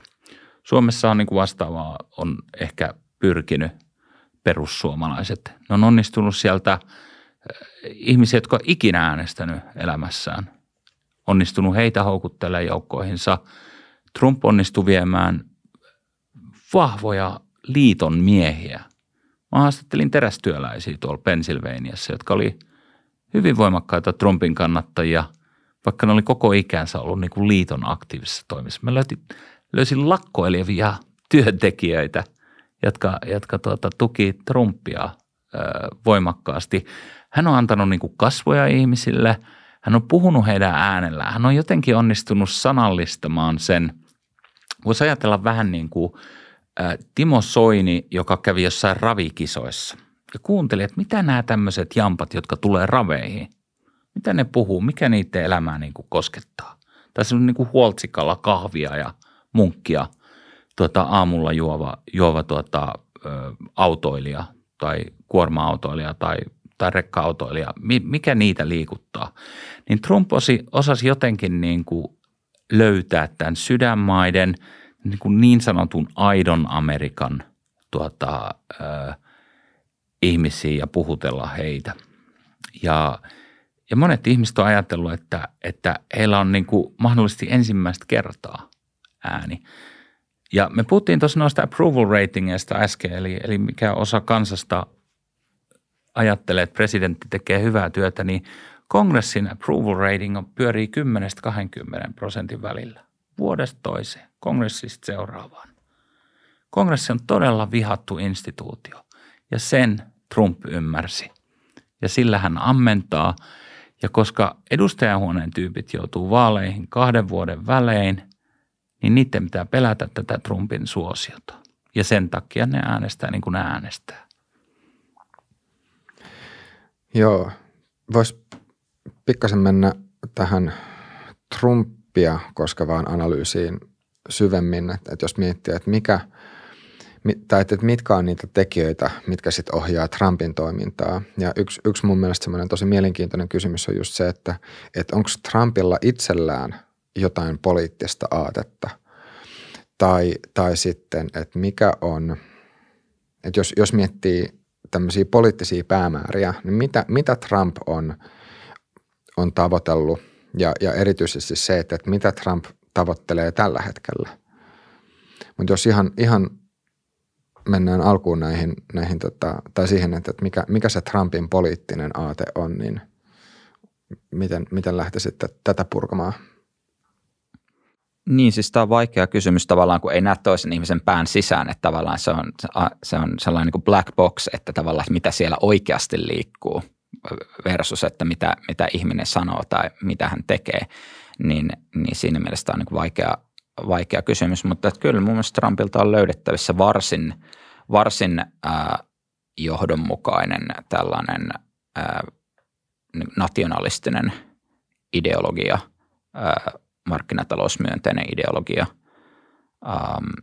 ja ainakin hän on, mä en tiedä mitä hän nyt yksityisesti ajattelee, mutta että ainakin hän on politiikassaan myös toteuttanut monia tällaisia konservatiivisen ideologian perusteessa ja aika hyvin. Et siinä mielessä kyllä ja sitten myös metodeiltaan hän on niin kuin ennustamattoman ennustettava, eli toisin sanoen, että hän niin kuin käyttää koko kirjoa metodeja, että hän ei tavallaan välitä niin kuin sillä tavalla niin kuin tällainen hyvin niin kuin makiavellistinen tuloksia hinnalla millä hyvänsä tyyppinen ajattelutapa. Että kyllä se mun mielestä jotain on tällaista löydettävissä, ihan johdonmukaisuutta. Mä sanoisin, että Trumpia ajaa eniten semmoinen voima nimeltä Donald Trump. Hän haluaa olla valokeilassa. Mary Trump, hänen veljen tyttärensä, tämä psykiatrian tohtori, niin on sanonut, että mä en sano, että Trump on narsisti, mutta hän on sanonut, että Trump on narsisti. Ja kaikki, mitä mä oon narsismista koskaan lukenut, ja nyt puhun ihan maallikkona, niin kyllä Trumpissa väistämättä monet näistä asioista ilmenee. Ja sanotaan näin, että hänen tapansa hallita maata on ollut se 24 tuntia news cycle -uutis. Hän haluaa pysyä koko ajan valokeilassa. Aihe muuttuu, mutta tärkeintä on se, että otsikossa lukee Trump. Ja sen takia hän on saanut valtavia raivareita sen jälkeen, kun hänet on poistettu Twitteristä, koska hänellä ei ole enää tätä megafonia niin kuin samalla tavalla kuin on ollut aiemmin. Hän on myös hyvin niin kuin häikäilemätön mun mielestä, että nyt nähtiin tämän kongressin valtauksen aikana, niin Trump ja Giuliani oli soitellut tämän kaiken kaaoksen keskellä kongressiedustaja Tommy Tubervillelle ja paukuttanut sen päähän, että sen pitää äänestää Bidenia kumoon. Siis silloin, kun tämä anarkia riehui siellä Capitol Hillillä, niin nämä kaksi herrasmiestä keskittyi tähän alkuperäiseen ongelmaan, eli vaalitulokseen. Hän ei koskaan soittanut Mike Pencelle ja kysynyt, että miten hänellä menee siellä kongressitalossa, tai hänen vaimollaan Karenilla, tai hänen kahdella lapsellaan, jotka oli siellä kongressitalossa. Nämä ei kiinnostanut Trumpia. Hän ei ole missään vaiheessa osoittanut kiinnostusta koronaepidemian uhreja vastaan. Hän on pilkanut ihmisiä, jotka pitää maskia. Hän on pilkanut ihmisiä, jotka ottaa sen liian vakavasti. Hän on hyvin itsekäs ihminen, jota ajaa mun mielestä enimmäkseen se lumo, minkä hän näkee siinä, että kaikki puhuu hänestä. Ja sitten hän osaa painella nappeja, esimerkiksi se, että millä tavalla hän on onnistunut nämä evankelikaaliset saamaan puoleensa. Niin Trump ei ole erityisen uskovainen, kun hän puhuu Raamatun toisesta korinttilaisesta kirjeestä, niin hän puhuu kahdesta korinttilaisesta. Tämä on musta niin kuin erittäin hauska tapa ilmaista se, että missä määrin hän tuntee Raamattua. Kerran hän oli jossain tilaisuudessa sitten niin kuin ihan poliittisista syistä, jossain kirkon tilaisuudessa, missä jaettiin ehtoollista, niin hän oli kaivannut setelitukkoa. Hän luuli, että se ehtoollismalja on, tai siis ehtoollisvati on kolehdinkeräysastia. Mutta hän on saanut nämä evankelikaaliset innostumaan, ja esimerkiksi hän oli ensimmäinen presidentti, joka osallistui tämmöiseen aborttimarssiin. Hän puhui siellä ja sai nämä aborttia vastustavat ihmiset taakseen. On saanut ne kauan aikaa sitten ja hän siirsi Jerusalemiin Yhdysvaltain suurlähetystön ja sanoi, että teki sen nimenomaisesti evankelikaalisia varten. Ja hänen omassa hallituksessaan istuu noin 10 ihmistä, jotka uskoo tähän rapture-tempaus-ajatukseen, että on tulossa tämmöinen lopuaikojen taistelu, mitä ennen sitten temmataan taivaaseen kaikki tosi uskovat. Eli Trump on laskelmoiva tyyppi, jota ohjaa ajatus siitä, että kaikki ajattelee häntä koko ajan. Tähän voisi ehkä vielä lisätä. Muistelisin sitaatin jotenkin näin saksalaisfilosofi Friedrich Nietzscheltä, että hulluus on yksilössä harvinaista, mutta se on aikakausissa ja kansakunnissa ja epokeissa sääntö. Eli se, että mitä se kertoo meistä, että jos me esimerkiksi valitsemme johtajia, jotka ovat hulluja, joku aika sitten luin tällaisen teoksen nimeltä First Rate Madness. En nyt muista kirjoittajan nimeä, mutta hän oli siis muistaakseni psykiatrian professori ja hän esitti tällaisen teesin, että erityisesti tällaisessa kriisiaikoina historiallisesti hän tutki siinä muun muassa Hitleriä ja Churchillia ja niin edelleen historiallisia johtajia, niin meillä näyttää olevan keskivertoa enemmän jotenkin psykologisesti poikkeavia johtajia. Eli nimenomaan ihmisiä, joilla on jotenkin ikään kuin ei-normaali psykologinen profiili. Ja tämä sitten herättää sen kysymyksen, että mistä se johtuu ja se, että kumpi on hullumpi, hullu vai hullua seuraavat. Ja ainakin itse haluaisin niin tähän esittää sen hypoteesin, että Trump on jossain määrin myös tällaisen niin poliittisen evoluution tuote. Eli toisin sanoen se, että kukaan tervejärkinen ei päässyt sieltä, sanotaan nyt sieltä republikaanipuolesta läpi. Kyllähän siellä on paljon ihan niin kuin en mä nyt siis sano, en ole itse psykiatrinen, en voi niin kuin Trumpille mitään diagnoosia antaa, mutta näistä kuvailuista, mitä hänestä on annettu, niin tämä on myös se kysymys, että jos on häikäilemätön, niin mitä se kertoo meidän poliittisesta järjestelmästä, että nimenomaan se häikäilemätön tyyppi pääsee läpi. Ja nämä on sitä aika isoja kysymyksiä, jotka sitten menee jo, että tavallaan, että se niin kuin ei enää ratkea sillä, että me jotenkin ikään kuin pääsemme eroon jostain yhdestä tyypistä tai näin, vaan että se on sitten se paljon niin kuin vaikeampi kysymys. No entäs sitten tämmöinen trumpilainen retoriikka? Mielestäni on itse asiassa tosi mielenkiintoista, kun tästä on kuullut sitten semmoisia näkökulmia, että erityisesti suomalaisesta vinkkelistä on vaikea ymmärtää Trumpia, koska niin kun se trumpilainen tapa ilmaista asioita on lähtökohtaisesti jo niin yliampuvaa ja siinä yhdistyy ei pelkästään se Trumpin persoona, mutta esimerkiksi se, että se on kotoisin New Yorkista ja nykkiläisten tapa puhua on jotenkin sitten kärkkäämpää kuin mitä amerikkalaisten tapa puhua muuten ja just erityisesti suomalaisille, jotka arvostaa rehellisyyttä, niin sitten nämä Trumpin ulostulot on näyttäytynyt just tosi erikoisena, koska just voi ihan perustellusti sanoa, että Trump on sanonut monia asioita, mitkä ei millään tavalla pidä paikkaansa.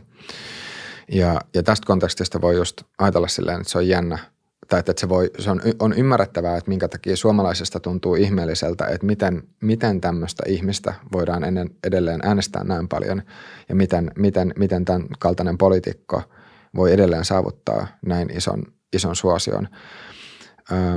Mutta mitkä on teidän ajatukset Trumpin retoriikasta tai miten teidän mielestä Trumpin retoriikkaa ja nimenomaan tätä puhetapaa, niin miten sitä ikään kuin pitäisi tulkita tai miten sitä voi tulkita tai mitä, että jos Trump sanoo jotain, niin mitä hän oikeastaan tarkoittaa?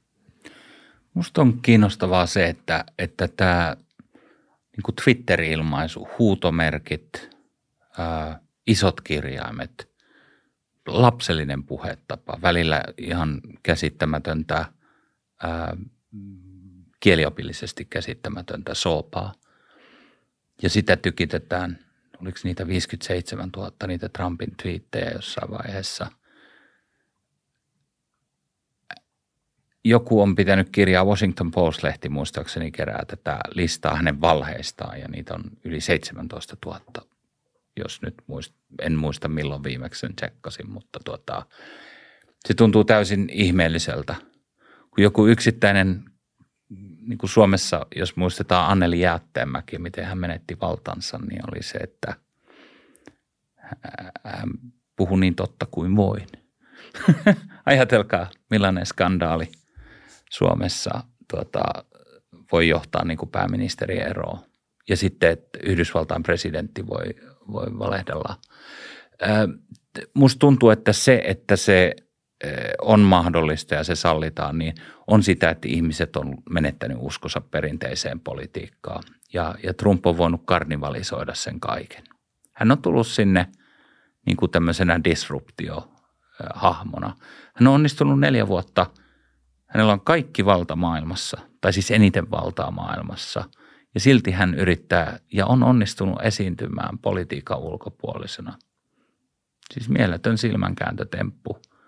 Ja mä uskoisin, että se pohjaväre lähtee siitä, että niin suuri osa Yhdysvaltain väestöstä on kyllästynyt siihen, että esimerkiksi kongressi ei saa mitään aikaa, mikä taas perustuu siihen polarisaatioon, joka on ollut riittävän voimakasta jo noin 3 vuosikymmentä. Ja Trump on tullut niin kuin oikeaan aikaan, oikeaan paikkaan. Kyllä, siis se, että tavallaan ihmiset näkee, äänestäjät näkee sen politiikan ikään kuin, amerikkalaiset niin kuin bullshittina muutenkin. Ja sitten Trump on vaan se niin kuin looginen johtopäätös siitä, mihin ihmiset on tulleet. Että kyllähän politiikassa valehdellaan, siis kyllähän ne muutkin siellä valehtelevat. Ne on vaan usein huomattavasti tavallaan niin kuin Trumpia sofistikoituneempia valehtelijoita ja ehkä ei, niin kuin, he eivät ihan niin kuin määrässä pysy perässä tässä niin kuin Trumpin tahdissa. Mutta nimenomaan se, että äänestäjät on, tai niin kuin iso osa äänestäjäkunnasta on tullut siihen johtopäätökseen, että poliitikoihin ei voi luottaa ja siihen, että poliitikot saisi mitään hyvää aikaiseksi, siihen ei voi luottaa. Niin tavallaan sitten tällainen niin kuin myyntimies New Yorkista, joka tavallaan niin kuin kaikki, mitä aina kun hän avaa suussa, niin se on bullshittia, mutta tavallaan me tiedetään jo, että se on niin kuin, vähän niin kuin se on niin kuin ymmärretään, tai ainakin mä en tiedä, ymmärtääkö kaikki Trumpin seuraajat, että se on bullshittia, mutta niin tavallaan sen sitten hyväksytään ikään kuin. Niin onko sulla Jari siis semmoinen ajatus, että sun näkökulmasta voi olla niin, että iso osa Trumpin seuraajista ei ota Trumpin juttuja mitenkään kirjaimellisesti? Uskoisin näin ainakin, että se niin kuin AO, niin kuin se jakaaman korkeampi laita, niin ei varmaankaan ota kovin kirjaimellisesti, mitä Trump sanoo, vaan että se on tällaista uhoa, jossa ikään kuin siitä kontekstista voi jo päätellä, että aina kun hän sanoo, että joku on niin kuin suurinta ja kauneinta ja mahtavinta ikinä ja näin, niin tavallaan siitä jo ymmärretään, että tämä on tällaista niin kuin automyyjän puhetta. Ei varmaan kaikki äänestäjät sitä ymmärrä toki. Mä voisin sanoa, että kun mä nyt olin 6 viikkoa Yhdysvalloissa niin kuin tuon vaalia alla ja sen aikana ja vähän sen jälkeen, niin mä nyt vähän heitän Stetsonin reunasta, että noin puolet Trumpin kannattajista, joita mä haastattelin, niin jollain tavalla ilmaisi sen, että voi vitsi, kun se vähän vähemmän twiittaisi ja ei sen tarvitse ihan kaikkea, ei sen tarvitse olla niin röyhkeä ja rujo. Ja se on jännä, että hän rikkoo sitä puhetapaa, mikä on niin kuin amerikkalais, niin kuin peruspuhetapa. Konservatiivit, perusrepublikaanit on hirveän hyväkäytöksisiä ihmisiä. Ne on kohteliaita, ne on mukavia. Ne kohtelee ihmiset niin kuin kokee tärkeäksi kohdella lähimmäistä kunnioittavasti. Ja sitten niillä on presidentti, joka kohtelee lähimmäisiä äärimmäisen epäkunnioittavasti. Pilkkaa, ivaa.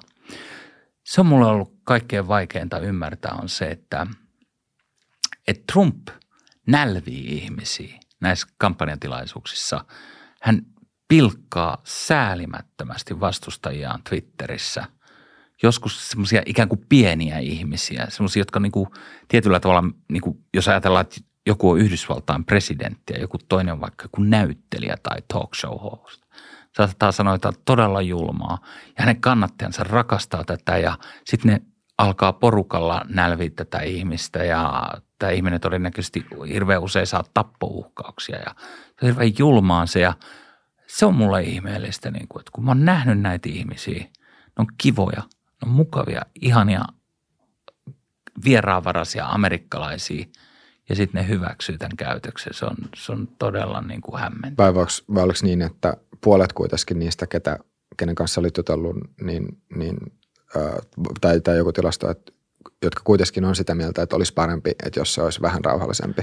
Joo, mutta siitä huolimatta tukivat häntä niin kuin täysin niin rinnoin. Joo, ei missään niin tapauksessa aivan. Eivät kuvitelleetkaan äänestävässä Bideniin, mutta ne esitti aina niin kuin sivulauseessa semmoisen toiveen, että vitsi kun se ei olisi niin paljon siellä Twitterissä. Ja niin kuin, että tästä näkyy se, että niin kuin moni niin kuin tavallaan vähän niin kuin hampaat narskuen niin kuin joutuu aika paljon sulattaa sitä, mutta silti ovat hyvin voimakkaasti hänen takanaan. Niin. Että voisiko tästä jotenkin vetää semmoisen johtopäätöksen, että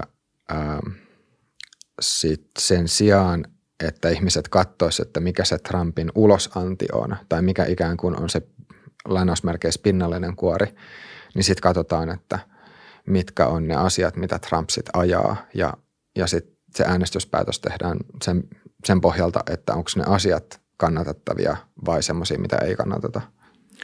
Mä sanoisin sekä, että niin kuin, tämä evankelikaalisten tuki on mulle ollut niin kuin hyvin hämmentävää sen takia, että jos muistetaan, miten viime 2016 vaalia alla tuli tämä kuuluisa bussinauha, missä hän puhui tälle Billy Bushille tästä, että miten hän ajattelee, että hän voi kohdella naisia ja kukaan ei koskaan, ei ole nokan koputtamista ja niin yhteen aikaan oli vallalla semmoinen teoria, että tämä kristitty oikeisto, niin ne äänestää häntä ihan vaan sen takia, että ne saa niitä asioita, mitä Trump lupaa. Niin kuin tässä aiemmin on mainittu, niin nämä konservatiiviset tuomarit, mitkä sä mainitsit tuossa aiemmin. Ja sitten tosiaan aborttiasiassa hän on ollut ikään kuin heidän asiallaan. Ja sitten tietysti Jerusalem ei ole unohtanut Jerusalemin merkitystä lopuaikojen taistelussa. Niin jossain vaiheessa ajateltiin, että on hyvin niin kuin, että ne vaan käyttää Trumpia. Trump on se väline päästä niihin tavoitteisiin, mitä ne ajaa. Mutta itse asiassa nämä evankelikaaliset rakastaa Trumpia ja niillä on sama aatemaailma. Ne rakastaa aseita yhtä paljon kuin Trump väittää rakastavansa aseita. Evankelikaaliset tukee tätä muurihanketta kaikkein eniten. Heiltä kysytään, että haluatteko pakolaisia tähän maahan, niin ne haluaa niitä kaikkein vähiten Yhdysvalloissa. Niillä on sama aatemaailma. Trump on niiden mies ja monet niistä rakastaa sitä palavasti. Se on aikamoinen ristiriita, mutta näin se vaan menee. Kyllä, ja sitten ehkä tämä niin kuin, mä en mitenkään halua vähätellä sitä niin kuin käytöstapojen merkitystä niin kuin ylipäänsä sekä niin kuin politiikassa, että se on niin kuin tärkeä kansalaisyhteiskunnassa, että se on tärkeää ja että ehkä se on sellainen niin kuin erittäin huolestuttava indikaattori se, että ikään kuin käytöstavat alkavat ja tällainen niin kuin normaali kanssakäyminen toisten ihmisten kanssa, että se alkaa ikään kuin mennä tähän tällaisen niin kuin Trump-suuntaan, jossa puuttuu ikään kuin sellainen niin kuin keskinäinen kunnioitus, mutta se, että onhan tavallaan on siinä politiikassa sitten niin kuin muitakin vaikeita moraalisia dilemmoja. Otetaan nyt esimerkiksi vaikka tämä Yhdysvaltain ulkopolitiikka, vaikka nämä Lähi-idän sodat, niin tavallaan se, että meillä on vaikka joku, otetaan vaikka George W. Bush, joka on sinänsä hyväkäytöksinen herrasmies, aiheutti omalla politiikallaan lukemattoman määrän kuolemia, kärsimystä vaikkapa Irakissa. Niin tavallaan, että miten näitä nyt sitten pitäisi laittaa sellaiseen ikään kuin moraaliseen tai niin kuin moraalistiseen niin kuin arvosteluun, että miten näitä sitten pitäisi painottaa keskenään. Että okei, tässä on nyt tämä tyyppi, joka on aiheutti sodan ja on hyväkäytöksenä ja sitten tässä on tämä tyyppi, joka on ihan hirviö, mutta itse asiassa hänen kaudellaan oli rauha.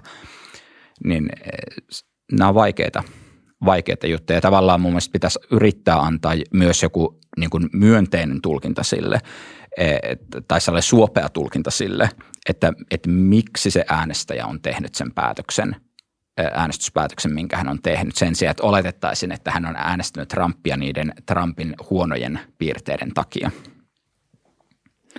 Tosi hyvä vertaus toi George W. Bush, että jos ajatellaan, että millä tavalla niin kuin perustuslakia vaikka venytetään, no nyt Trumpin loppukausi näyttää tosi surkealta, mutta että tosiaan jos ajatellaan, että Bushin aikana Bush ja varapresidentti Dick Cheney niin valjasti perustuslain käyttöönsä ja venytti sitä sellaiselle mutkalle, että se mahdollisti kiduttamisen. Kiduttaminen on ollut paheksuttavaa toimintaa noin 1500-luvulta alkaen. Niin kyllä mä otan mieluummin henkilö, joka puhuu röyhkeitä kuin joka sallii kiduttamisen ja aloittaa sodan väärin perustein. Ja tosiaan just toi, että mitä siellä moraalin vaakakupissa sitten on. Että jos joku joku on ikään kuin huonokäytöksinen ja toinen saa todella aikaan tuhoa, joka jatkuu siis toista vuosikymmentä. Afganistanin sotaa jätettiin täysin sivuraiteelle silloin, kun oli tämä Irak-pakkomielle. Sekin sota olisi voinut ratketa ajat sitten. Nyt se on käynnissä 41 vuotta muistaakseni tähän mennessä. Että vaikeasti verrattavia asioita. Niin. Tämä on jännä. Mun mielestä on hyvä huomio, minkä Jari heitit esille, että koska siis mä voin ymmärtää kaikkia niitä ihmisiä, jotka ei pidä Trumpista millään tavalla. Ja mä ymmärrän tosi hyvin sen, että minkä takia Trump herättää hyvin voimakkaita negatiivisia tunnereaktioita. Toisaalta musta tuntuu sen, että mä ainakin uskon ymmärtäväni myös sen, että minkä takia Trumpia sitten fanitetaan ja että mitkä, siis jopa Suomessa, että minkä takia Trump sitten joillekin näyttäytyy semmoisena sankarina, niin mä jotenkin veikkaan, että niitäkin syitä pystyn näkemään. Mutta tää on kyllä just moraalisesti tosi semmoinen jännä asetelma just se, että onko röyhkeä ihminen ja semmoinen, jolla ei ole mitään käytöstapoja, mutta joka ei de facto, joka ei käytännössä sitten kuitenkaan saa niin paljon tuhoa aikaa kuin joku erittäin hyväkäytöksinen ja sivistynyt, niin kumpi näistä ikään kuin sitten olisi toivottavampi tai kumpi on sitten parempi ihminen. Totta kai tämä menee sitten moraalifilosofiassa kanssa hyvin hankaleen kysymyksiin, että mitä jos on sitten ikään kuin hyvän tahtoinen sivistynyt ihminen, joka kuitenkin tekee huonoja päätöksiä, jolloin tuhoisia seurauksia, niin millä perusteella sitten ihmisiä pitäisi arvioida. Ne on vaikeita kysymyksiä. Se varmaan riippuu just siitä, että minkälaista etiikkaa sitten lähdetään soveltamaan, että katsotaanko tätä hyve-etiikan linssiä läpi vai seurausetiikan linssiä läpi. Ja nyt pitää mainostaa yhtä aiempaa jaksoa, minkä otsikkona on Mitä pahuus on, missä tästä samasta aiheesta keskusteltiin sitten tämän pöydän ääressä. Mutta voitaisiin nyt mennä takaisin taas Trumpiin ja vielä sitten tähän Twitteriin, koska nyt tällä hetkellä, kun tätä jaksoa nauhoitetaan, niin Trump on ollut nyt bännättynä Twitteristä. Kuinka monta päivää, muistatteko te? Useita päiviä. Niin me perjantaista lähti. Joo. Ja sulta, Pekka, tuli tähän aiheeseen liittyvä kolumni kanssa tässä ihan hiljattain, niin haluatko sä vähän avata, että mitkä, koska mun mielestä siinä kolumnissa oli parikin hyvää huomiota Trumpiin liittyen tai tämmöistä mielenkiintoista näkökulmaa, niin avaatko vähän enemmän, että mikä tämä sun näkökulma oli? Joo, no ainakin yksi pointti, jonka mä tein siinä oli se, että Trump tässä kaikessa kaoottisuudessa ja aika rönsyilevässä vallankäytössä ja hyvin monta ristiriitaista skandaalia niin kuin läpikäyneenä, niin voisi sanoa, että jonkunlainen ansio on ollut se, että me ollaan aina jollain tasolla tiedetty, että mitä hän tekee. Joskus jopa niin kuin ihan minuuttien tarkkuudella. Et me voidaan nähdä, että hän istuu nyt katsomassa Fox and Friends-ohjelmaa ja siellä joku tyyppi on sanonut jotain, mikä häntä miellyttää ja sitten hän ampasee siitä tweetin. Ja sitten illalla hän saattaa katsoa CNN:n Don Lemonia ja saa raivarin ja kirjoittaa, että tämä on tyhmin mies televisiossa. Tämä kaikki tuntuu niin kuin ikävältä, että niin kuin sulla on presidentti, jonka pitäisi keskittyä vaikkapa maailman tärkeimmän valtion johtamiseen ja maailmanpolitiikan koordinointiin, että hän istuu ja raivoo Twitterissä, mutta musta siinä se tavallaan se huojentava puoli on ollut se, että tiedetään, mitä hän tekee. Ja nyt kun hänet on heitetty ulos Twitteristä, mikä on raporttien mukaan suututtanut häntä suuresti, niin mua huolettaa nyt tässä uudessa tämmöisessä väkivallan uhan kontekstissa, että mitä hän ajattelee ja mitä hän suunnittelee, mitä hänen päässään pyörii. Silloin kun hän haastoi Pennsylvanian postiäänestysjärjestelmää avoimesti Twitterissä, niin sekin tavallaan niin kuin toi semmoista lämmintä, turvallista tunnetta, koska tiedettiin, että heti jossain päin Yhdysvaltoja lähtee koneisto liikenteeseen, joka lähtee niin kuin vastavoimaksi tälle väitteelle. Mutta miten jos me ei kuulla tyypistä mitään, vaikkapa päiväkausiin ja tekeillä on hyökkäyksiä Yhdysvaltoja. Eli mua huolestuttaa se, että joku noin vaikutusvaltainen ihminen noin suurella kannatuksella ajetaan pois meidän näkyvistä.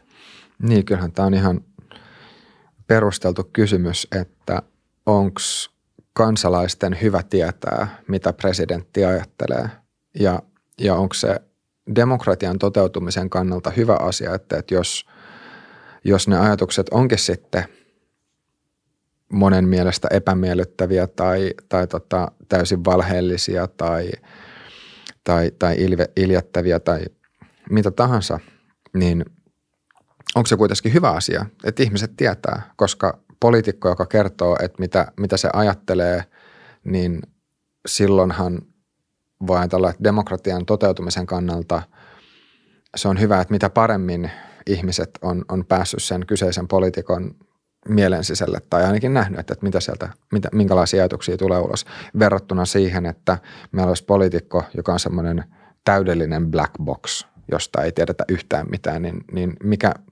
jos ajattelee tämmöistä heittäisi vertaukseksi ikään kuin äänestäjän niin ostopäätöksen tuotesuoja tai mikä tässä olisi semmoinen hyvä vertaus. Mutta siis se, että tietää, mitä sillä äänellä saa tai tietää, mitä sillä äänellä on saamatta. Mä sanoisin nopeasti tähän, ennen kuin sulla on mahdollisesti on kommentti tähän, mutta sä ajatellaan, että tämän vuosituhannen ehkä merkittävin Yhdysvaltain päättäjä on ollut Dick Cheney, joka on tehnyt kauaskantoisimpia päätöksiä. Ja vasta niin kuin vuosia myöhemmin elokuva avasi monelle ihmiselle silmät, että hetkinen. Monissa kyselyissä moni amerikkalainen ei osannut sanoa, että kuka on varapresidentti. Dick Cheney tunnettiin ehkä paremmin kuin moni muu aiemmin, mutta hyvin harvalla oli käsitystä siitä, miten valtavaa vallankäyttäjä hän on siellä Bushin hallinnon niin kuin taustassa. Sitten jos mä sanon nimen Martin Selmayr, yksi Euroopan unionin vaikutusvaltaisempia päätöksentekijöitä viimeisen puolen vuosikymmenen aikana, joka oli Junckerin kabinettipäällikkö ja sitten EU-komission pääsihteeri. Tyyppi, joka toimi siellä varjoissa, mutta pyöritti koko EU-komissiota tavalla tai toisella. 33 000 ihmisen ikään kuin Euroopan unionin hallitusta ja me ei tiedetä siitä, mitä – mulla on turvallisempi olo silloin, kun mä tiedän, että kuka asioita oikeasti pyörittää ja mitä ne ajattelee. Niin, kyllähän tämä menee tähän niin kuin sananvapausdebattiin, joka on ollut nyt vuosisatoja käynnissä ne argumentit siitä, että kun me hiljennetään joku tietty taho tai joku tietty mielipide, niin me ei ainoastaan viedä sitä siltä sanojalta sitä oikeutta, mikäli nyt Twitter-tili on oikeus, mutta jos nyt unohdetaan se niin kuin legaali aspekti tästä hetkeksi, me ei ainoastaan viedä sanojalta oikeutta sanoa, vaan me myös viedään itseltämme mahdollisuus kuulla, että mitä tämä henkilö oikeasti ajattelee. Eli tavallaan se, että sit jos vielä mennään siihen, että vaikka Twitter tekee tätä arbitraasia, kuka sen siellä tekee, en mä tiedä, millä perusteella ne sitä tekee. Ne voi laittaa jonkun pressitiedotteen ulos, jossa ne keksii jonkun syyn, että miksi ne on. Esimerkiksi nyt tässä Trumpin tapauksessa, niin se oli niin kuin lähes koominen se niin kuin Twitterin perustelu sille, että miksi Trumpin tili tässä nimenomaan oli suljettu. Ne oli ottaneet jotkut 2 Trumpin varsin harmitonta twiittiä ja sitten jotenkin sillä perustelleet sitä, vaikka nyt tietenkin se niin kuin isompi konteksti on siinä ihan selvä, että ei niistä twiiteistä ollut kyse. Niin, tämähän on itse asiassa tosi jännä, että samaan aikaan kun Trump on bännättynyt Twitteristä, niin siellä on kuitenkin, oliko se niin, että on Talebanin tilejä, joissa julistetaan tämmöistä jihadistista propagandaa ja sitten on Siellä on esimerkiksi Turkin valtio johtaa sen Erdogan, siellä on Venezuelaa, Siellä on Irania tosiaan ja Kiina, joka pyörittää keskitysleirejä, niin he ovat siellä myös. Et Trump taisi olla nyt ensimmäinen valtionpäämies, joka on Twitteristä suljettu tällaisen väkivallan glorifioinnin takia väitetysti, niin ei tämä nyt oikein, tämä Twitterin perustelu ei oikein niin kuin kestä sellaista pienintäkään tarkempaa tarkastelua, että siinä näkee, että se on ollut poliittinen päätös, joka on tehty jonkinlaisesta poliittisesta paineesta tai motiivista. Ja sitten vielä, niin jos palataan tähän niin sananvapauskeskusteluun, niin vielä se, että tavallaan kuka tai mikä on se taho, jolle kuka tahansa meistä uskaltaisi antaa sen oikeuden päättää, että mitä me saamme tietää. Että jos mä nyt mietin, että kenelle mä nyt antaisin sen niin kuin luvan, että minkä uutisen minä saan lukea, niin ei mulle tule oikein ketään mieleen. En mä antaisi kellekään sellaista oikeutta. Ja nyt se on sitten, vaikka näiden someyhtiöiden osalta, niin nyt se on jollain sellaisella taholla, jota mä en edes tiedä, että kuka se on tai että miksi ne tekee niitä päätöksiä, mitä ne tekee. Sanoisin sellaisen ehkä, en mä ole puolustamassa Twitterin päätöstä tai mitään, mutta mä sanoisin, että sellainen järki siitä päätöksestä löytyy, että jos ajatellaan, että nyt tämän kongressin valtaamisen jälkeessä niin kuin tämmöisessä myös henkisessä kaauksessa valmistaudutaan mahdollisesti laajamittaiseen väkivaltaan, joka kohdistuu 50 osavaltion, niin on ilmiselvää niin kuin viime vuosien perusteella, että Trumpilla on mahdollista, hänellä on valtaa, mielipidevaltaa sekä eskaloida tilannetta, mutta myös deeskaloida. Hän pystyisi käyttämään sitä hyvään, hän pystyy käyttämään sitä pahaa. Ja hänen kannattajansa on fanaattisia. Tulee mieleen tämmöinen somea edeltävä tilanne, jossa Yhdysvalloilla olisi voinut olla päätösvaltaa tiedon jakamiseen. Eli Ruandan kansanmurha, niin sitä valmisteltiin muutama kuukausi tai itse asiassa parinkin vuoden ajan, mutta niin kuin muutama kuukausi aktiivisesti niin sikäläisellä radiokanavalla, joka oli tämä tuhansien kukkuloiden maan vapaa radioasema RTLM. Ja Harvardin yliopisto teki tutkimuksen, jonka mukaan tämän radion propaganda aiheutti ainakin, siis suoraan 50 000 ihmisen kuolema. Ja Yhdysvalloilla olisi ollut tekniikkaa jämmätä se, siis häiritä sitä radioaaltoa niin, että se viesti ei olisi kuulunut. Ne olisi myös voinut pommittaa se antennisysteemi. Sehän olisi tietysti ollut sananvapausloukkaus niin kuin tämmöisen puristin mielestä, mutta siellä tuli raakaa propagandaa, siellä luettiin iskukohteita, siellä luettiin ihmisiä, joita vastaan pitää hyökätä. Ja yksi perustelu, miksi sitten siihen operaatioon ei lähdetty, oli se, että se olisi maksanut $4 miljoonaa kokonaisuudessaan hiljentää tämä radioasema. Mä olisin ollut silloin todella tyytyväinen toimittaja, jonka kollegat pannaan hiljaiseksi, koska se oli säälimätöntä vihapropagandaa. Ja nyt Twitterhän tavallaan teki saman asian. Ja tämä kertoo tästä meidän uudesta maailmasta. Silloin kukaan ei tehnyt mitään, mutta YK-edustajat vetosi ulkopuoliseen yhteisöön, että jos tämä radio saadaan kiinni, niin pelastetaan valtava määrä ihmishenkiä. Ja se radioasema sai toimia sen verilöyly kansanmurhan loppuun saakka. Joskus, kun suljetaan vihan kanava, niin sillä voi olla myönteisiä vaikutuksia, mutta sitten on helppo nähdä se, että kun Trump on ajettu pois Twitteristä, niin hänen viestinsä alkaa mennä jossain muissa kanavissa. Ja se, että hänet on heitetty sieltä ulos, voi lisätä hänen kannattajiensa vihan tunteita, ne kokee vielä voimakkaampaa uhriutumista. Eli on hyvin vaikea nähdä, että mitkä on plussat, mitkä on miinukset. Mutta pystyn myös ymmärtämään tätä Twitterin päätöstä tässä kontekstissa ainakin väliaikaisena ratkaisuna. Joo, ja mun mielestä on, jos tätä miettii Twitterin näkökulmasta, niin mä voin ymmärtää sen paineen, mikä Twitterin kohdistuu, koska jos kävisi niin, että nyt muutaman päivän kuluttua tapahtuisi jotain tosi väkivaltaista, niin ainakin Twitter voisi sanoa, että hei, että me tehtiin se, mitä me voitiin niin kuin, että me tehtiin jotain, me suljettiin Trump pois. Vaikka sitten jossain, tai vaikka olisikin niin, ja siis kukaanhan oikeasti ei voi tätä tietää, mutta että vaikka olisikin niin, että nyt tämä Trumpin digitaalinen marttyyriys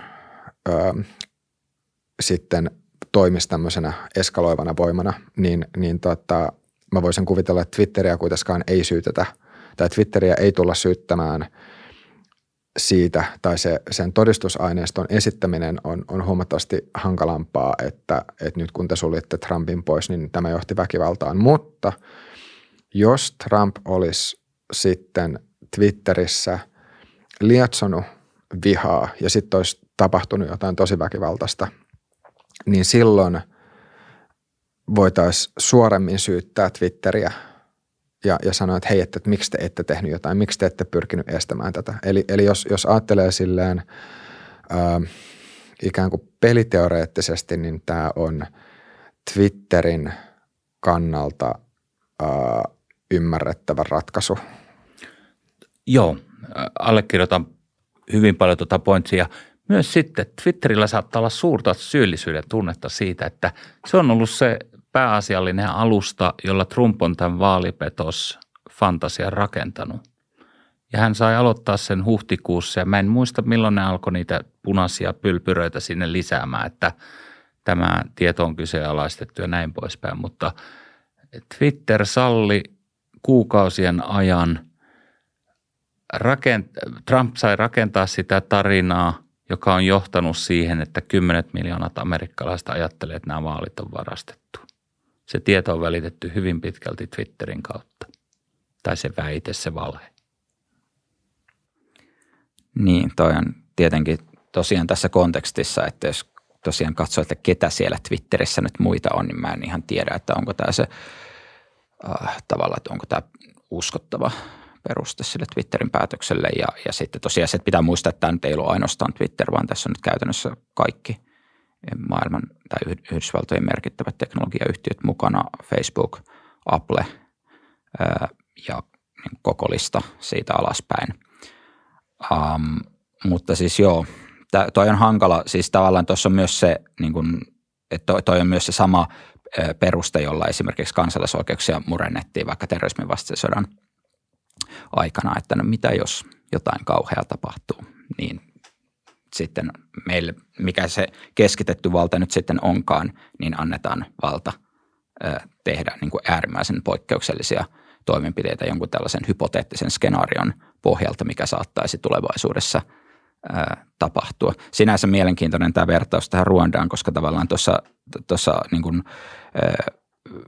vertauksessa, niin Twitter rinnastuisi ikään kuin valtiolliseen toimijaan jopa tällaiseen, niin kuin, jos katsotaan, että mitä Yhdysvallat on tehnyt toisen maailmansodan jälkeen vaikka kolmannen maailman maissa, CIA-operaatiot, montako vallankaappausta. Ei siis toki Yhdysvallat ainoana, mutta siis et tavallaan se koko se niin kuin vallan keskittymä, joka siellä on ollut ja nyt sitten, että onko teknologiamonopolit nyt tai nämä teknologiayhtiöt nyt siinä asemassa.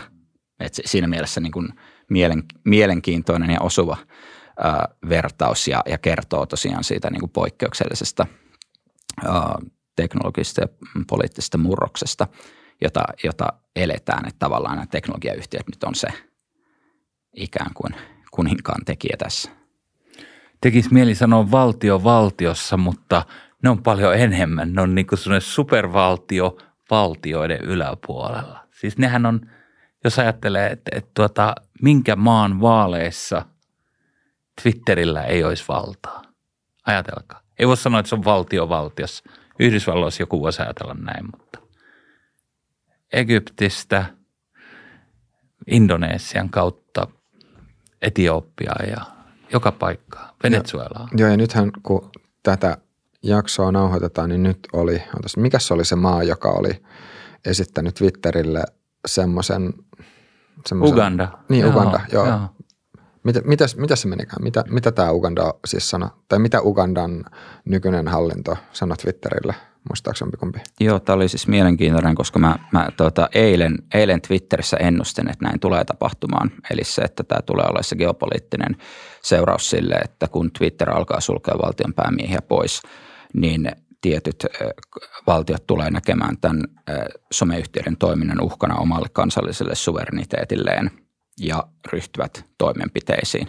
Ei tarvinnut odottaa, kun yksi vuorokausi, niin nähtiin sitten tämä ensimmäinen esimerkki. Eli siellä tosiaan on vaalit tulossa ja someyhtiöt, yhteydet on katkaistuneet maasta ja hallitus sanoo, että johtuen siitä, että nämä someyhtiöt eivät kohtele kaikkia maan kansalaisia yhtäläisesti. Ja mikä sitten Twitterin vastaus oli tähän? Jotain tällaista, että kuinka tämä sensuuri on huono juttu ja kuinka internet on ihmisoikeus ja niin edelleen. Ja tästä nyt ei tietenkään ironiaa sitten puutu, kun katsoo tätä. Twitter syytti Joveri Museveniä samasta, mitä se oli itse tehnyt suunnilleen pari päivää aiemmin Donald Trumpille. Hmm.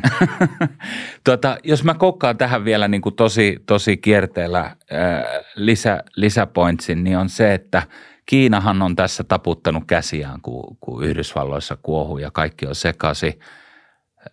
Samoin Kiina on tämä digitaalisen diktatuurin edelläkävijä, joka on ryhtynyt myymään tätä teknologiaansa. Mun mielestä Uganda on yksi näistä monista maista, jotka on sitä hankkinut.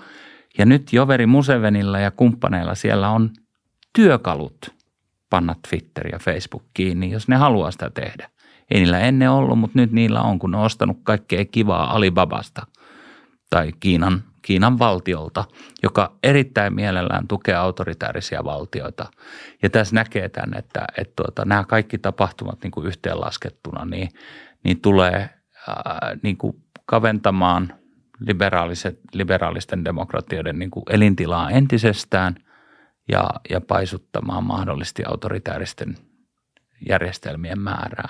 Että tämä Trumpin aika on niin kuin, ja Kiinan voimistuminen tässä rinnalla niin on tuonut tämmöisen todella ison kaikkialle säteilevän ilmiön. Ja se on jännä, että miten se nyt tässä yksittäisessä Twitter-keississä niin, ja tässä aika jänteessä, että sattui nämä Ugandan vaalit tähän. Ja konkretisoitu heti. Joo. Ja vielä niin kuin näin monella eri tavalla, niin monesta eri ilmansuunnasta. Niin ja sitten tässähän nyt EUn sisältä, niin oliko Merkel ja Macron myös sitten sanoi julkisesti, että heidän mielestään tämä Twitterin päätös sulkea Trump Twitterin ulkopuolelle oli huono? Kyllä Merkel ja ainakin joku ministeri Ranskan hallituksen, en muista oliko se Macron vai joku muu, mutta kyllä he ilmaisivat kritiikkinsä ja mä en tiedä, että kuinka paljon se oli niin kuin sananvapaushuoli heille, vaan nimenomaan se ymmärrys siitä suvereniteetista, että myös niin kuin jos ajatellaan nyt Eurooppaa, että eihän Eurooppakaan voi antaa omaa poliittista prosessiaan vaikkapa Kalifornian päätettäväksi jossain tulevissa vaaleissa esimerkiksi. Ja tämä on itse asiassa tosi mielenkiintoinen kysymys, että jos EUn sisällä sitten muodostuu tämmöinen yhtenäinen linja, että itse asiassa että se päätös sulkea Trump ulkopuolelle oli huono, niin miten tämä tulee heijastumaan suomalaisten poliitikkojen esittämiin kannanottoihin? Mitä veikkaatte? Niin, vaikea sanoa. Mä jotenkin enemmän niin kuin uskoisin, että tämä tulee niin kuin nopeammassa aikaikkunassa konkretisoitumaan ehkä enemmän niissä maissa, jotka on geopoliittisesti sellaisessa asemassa, että ne pystyy ottamaan ikään kuin toisen position kuin mikä Yhdysvalloilla on ja että niillä olisi ehkä joku kannustin tehdä se, että tulee nyt mieleen vaikka joku Brasilia tai joku Intia. Sitten niin kuin Suomessa on ehkä nyt ainakin tähän nykyiseen asetelmaan, niin on jotenkin vaikea nähdä sitä, että suomalaiset tällaisessa valtavirtapolitiikassa mitään ihan valtavaa ikään kuin poliittista näkemyseroa siihen vaikka, että mitä Twitter nyt niin kuin, tai vaikka Bidenin hallinto edustavat, että siihen syntyisi. Mutta nähtäväksi jää siis se, että tuleeko tässä tosiaan joku semmoinen EUn yhteinen kannanotto vielä asiaan. Tässä ehkä lisäkierteen tuo sitten se, että kun EUlla on komission kauppapolitiikan kautta niin ollut vuosikausia, oikeastaan vuosikymmenet jo käynnissä niin kuin, aika voimakas kaba niin kuin Yhdysvaltain teknologiayhtiöitä vastaan, 90-luvulla jo Microsoftia vastaan, mutta nyt erityisesti Margaret Vestagerin kaudella niin Applea ja Googlea ja Facebookia ja WhatsAppia on pantu kuriin ja kaikkea, niin niin tässä on nyt se, että esimerkiksi Obama syytti rajusti, niin kuin, tai siis syytti aika kovin sanoin niin Euroopan unionia niin kuin tämmöistä politikoinnista, mitä tulee niin kuin teknologiajätteihin ja tämä saattaa sitten kärjistää, että jos syntyy tämmöistä kierrettä, että missä niin kuin tämmöinen tavallaan abstrakti sananvapauspolitiikka ja sitten niin kuin, kilpailupolitiikkaan, kansainväliseen kauppapolitiikkaan liittyvät kiistat alkaa niin kuin pyöriä niin kuin siinä samassa sykerössä, niin se voi sitten kärjistää niin kuin tätä Euroopan ja Yhdysvaltain niin kuin vastakkainasettelua. Joo. Ja pitää muistaa, että Biden on Obaman miehiä. Niin ja sitten se on ihan ymmärrettävää, että jos Merkel näkee, että Trump tuosta vaan potkittiin Twitteristä ulos, niin ei ole mitään semmoista, mikä estäisi, etteikö sitten voisi itsellekin käydä samoin. Että nyt mä jossain määrin ymmärrän, että minkä vuoksi poliitikot myös voi olla sitten huolissaan, että vaikka eivät pätkän vertaa pitäisi Trumpista tai Trumpin tavasta esiintyä Twitterissä, niin siihen voi, tai jos se just näkee sillä tavalla, että hei, että nyt että tässä ei ole mitään ikään kuin semmoista demokraattista kontrollia, että miten nämä päätökset tehdään, että ketkä suljetaan sieltä pois ja ketkä se saa puhua, niin se voi herättää niin sanotusti pelon omissa persuuksissa sitten kanssa. Mutta myös toi, mitä Pekka sanoit just vielä liittyen tähän Kiinaan, on myös erittäin mielenkiintoista, että jos me nyt mennään vähän sinne eteenpäin, niin miten te veikkaatte, että miten tämä Capitol Hillin mellakka nyt, miten tämä tulee heijastumaan suurvaltapolitiikkaan ja ihan sitten sanotaan vaikka eurooppalaisten valtioiden ihan kansallisiin tai niin kuin kansalliseen, niin kuin kunkin EU-maan kansalliseen politiikkaan, että minkälaisia vaikutuksia tällä voi olla? Sanoisin, että tämä Trumpin kausihan on tietysti ollut semmoista niin kuin vastakkainasettelua Kiinan kanssa lähinnä sitten kauppapolitiikassa, mutta on sitten tehty myös paljon avauksia, jotka niin kuin kärjistää sitä ihan geopoliittista asetelmaa siellä Aasian suunnalla. Jos ajatellaan, että Freedom House on nyt 14 vuotta peräkkäin mitannut, että demokratia on niin kuin demokratiat ovat niin kuin laskusuunnassa, vapaudet on karisemassa eri puolilla maailmaa. Ja nyt tämä ilmiö koskettaa myös niin kuin tämmöisiä perinteisiä tai perinteiseksi oletettuja demokratioita. Jopa EU-maissa on useammassa jo ongelmia niin kuin ihan perusvapauksien suhteen, niin tämä on ollut hirveän hyödyllistä aikaa Kiinalle. Jos ajatellaan sitä, että milloin Yhdysvallat on viimeksi uskaltanut soittaa Kiinalle oikeasti suuta ihmisoikeusasioista, niin palataan oikeastaan sinne George W. Bushin niin kuin sitä edeltäviin aikoihin. Et jos ajatellaan, että Bushin tämä Irakin sota ja Abu Ghraibin kidutuskuvat niin kuin, vei Yhdysvalloilta semmoisen niin kuin moraalisen arvovallan, joka sitten palasi ehkä vähän Obama-aikoihin, mutta nyt on taas niin kuin täysin karistunut, niin kaikki autoritääriset järjestelmät ja niiden johtajat, jotka sanoo, että tärkeämpää on, että meillä on vakaus kuin jotain abstrakteja ihmisoikeuksia, niin ne on tällä hetkellä voitolla. Ja jos me katsotaan Euroopan unionin ympäristöä, niin meillä on Venäjä, sitten meillä on Turkki, sitten meillä on niin kuin tuo Pohjois-Afrikka, joka on kokenut arabikevää ja niistä noin yksi valtio, Tunisia, on niin kuin jollain tavalla siitä selvinnyt niin kuin puhtain paperein. Ja sitten vielä Brexitin kautta Britannia on jättänyt EU, niin tämä meidän ympäristö on todella haastava kokonaisuus. Ja tämä Trumpin kausi on niin kuin vienyt asioita vaan huonompaan suuntaan ja Kiinan näkökulmasta ihanteelliseen suuntaan. Joo, siis kyllä tavallaan sellainen Pax Americana, missä me ollaan eletty toisen maailmansodan jälkeen, sen tietynlainen maailmanjärjestys, niin se sitten on ollut järkkymässä nyt. Yhdysvaltain geopoliittinen hegemoninen asema on heikentynyt ja myös nyt sitten tällainen, myös eräänlainen tällainen soft power on heikentynyt se, että jos nyt yritetään miettiä tätä Kapitolia, niin nimenomaan se, että jos Yhdysvallat itse on ikään kuin tällainen niin kuin demokratian airut, joka niin kuin viestää ympäri maailmaa ja sitten tällaista tapahtuu heillä itsellään, niin ei se voi olla heijastelematta muuallekin maailmaa. Ja sitten varmasti ehkä juuri nämä niin kuin sananvapauskysymykset saattaa olla niin kuin yksi välittömimpiä geopoliittisia vaikutuksia tälle mitä Kapitolilla tapahtuu.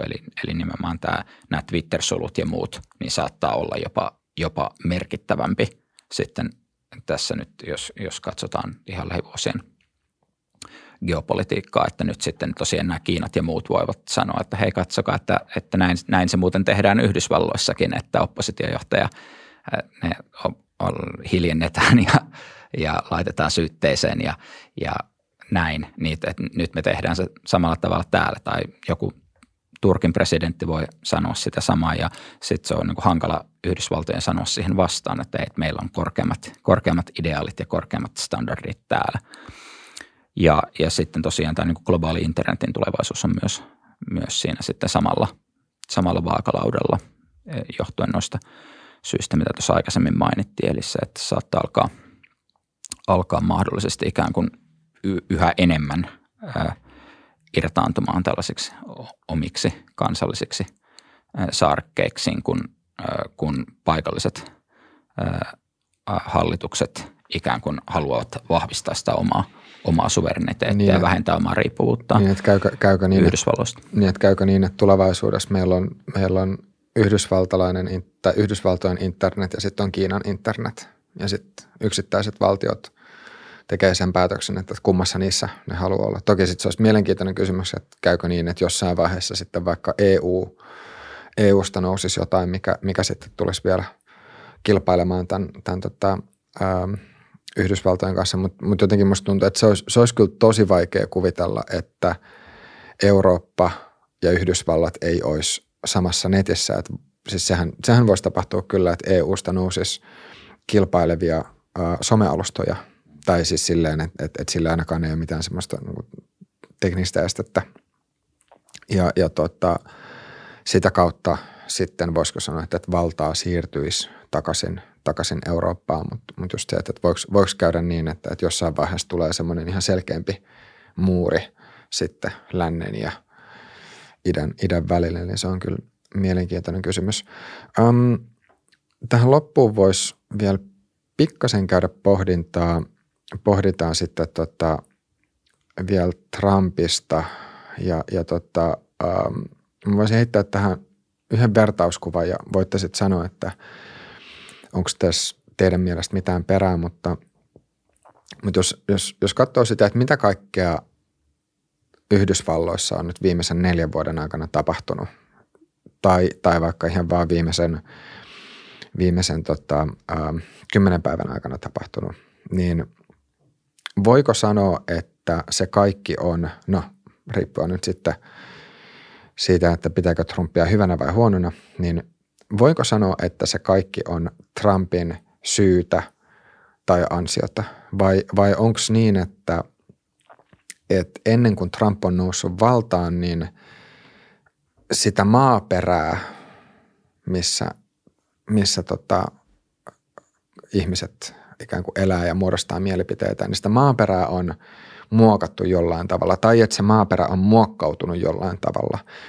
Ja sitten Trump, tai että se maaperä on muokkautunut semmoiseksi, että sitten niiden ajatussiementen, joita Trump on sinne maaperään heittänyt, niin on ollut helpompi sitten kasvaa ja itää. Toki siis voi sanoa, että nyt tämän Trumpin valtakauden aikana tai presidenttikauden aikana Trump on varmaan itsekin päässyt jollain tavalla möyhentämään sitä. Jos miettii esimerkiksi tätä Capitol Hillin tapahtumaa, niin mun mielestä on ihan perusteltua sanoa, että Trump itsekin on ollut niin kuin muovaamassa sitä sitä maaperää sitten, mutta jos katsoo vielä vähän pidemmällä perspektiivillä, niin mitä te ajattelette? Mä voin vaikka nopeasti aloittaa, niin muistetaan Yhdysvaltain vaalit vuonna 1984, niin Ronald Reagan voitti 49 osavaltiossa. Walter Mondale sai yhden osavaltion, kotiosavaltionsa Minnesotan. Ja Ronald Reagan oli kuulemma herrasmiesmäisesti sanonut, että mä en halunnut siellä kampanjoida, koska mä en halunnut nöyryyttää häntä omalla kotikentällä. Kuvitelkaa sitä, 49 osavaltiota voi olla yhden presidentin takana. Sitä Yhdysvaltoja ei ole enää olemassa.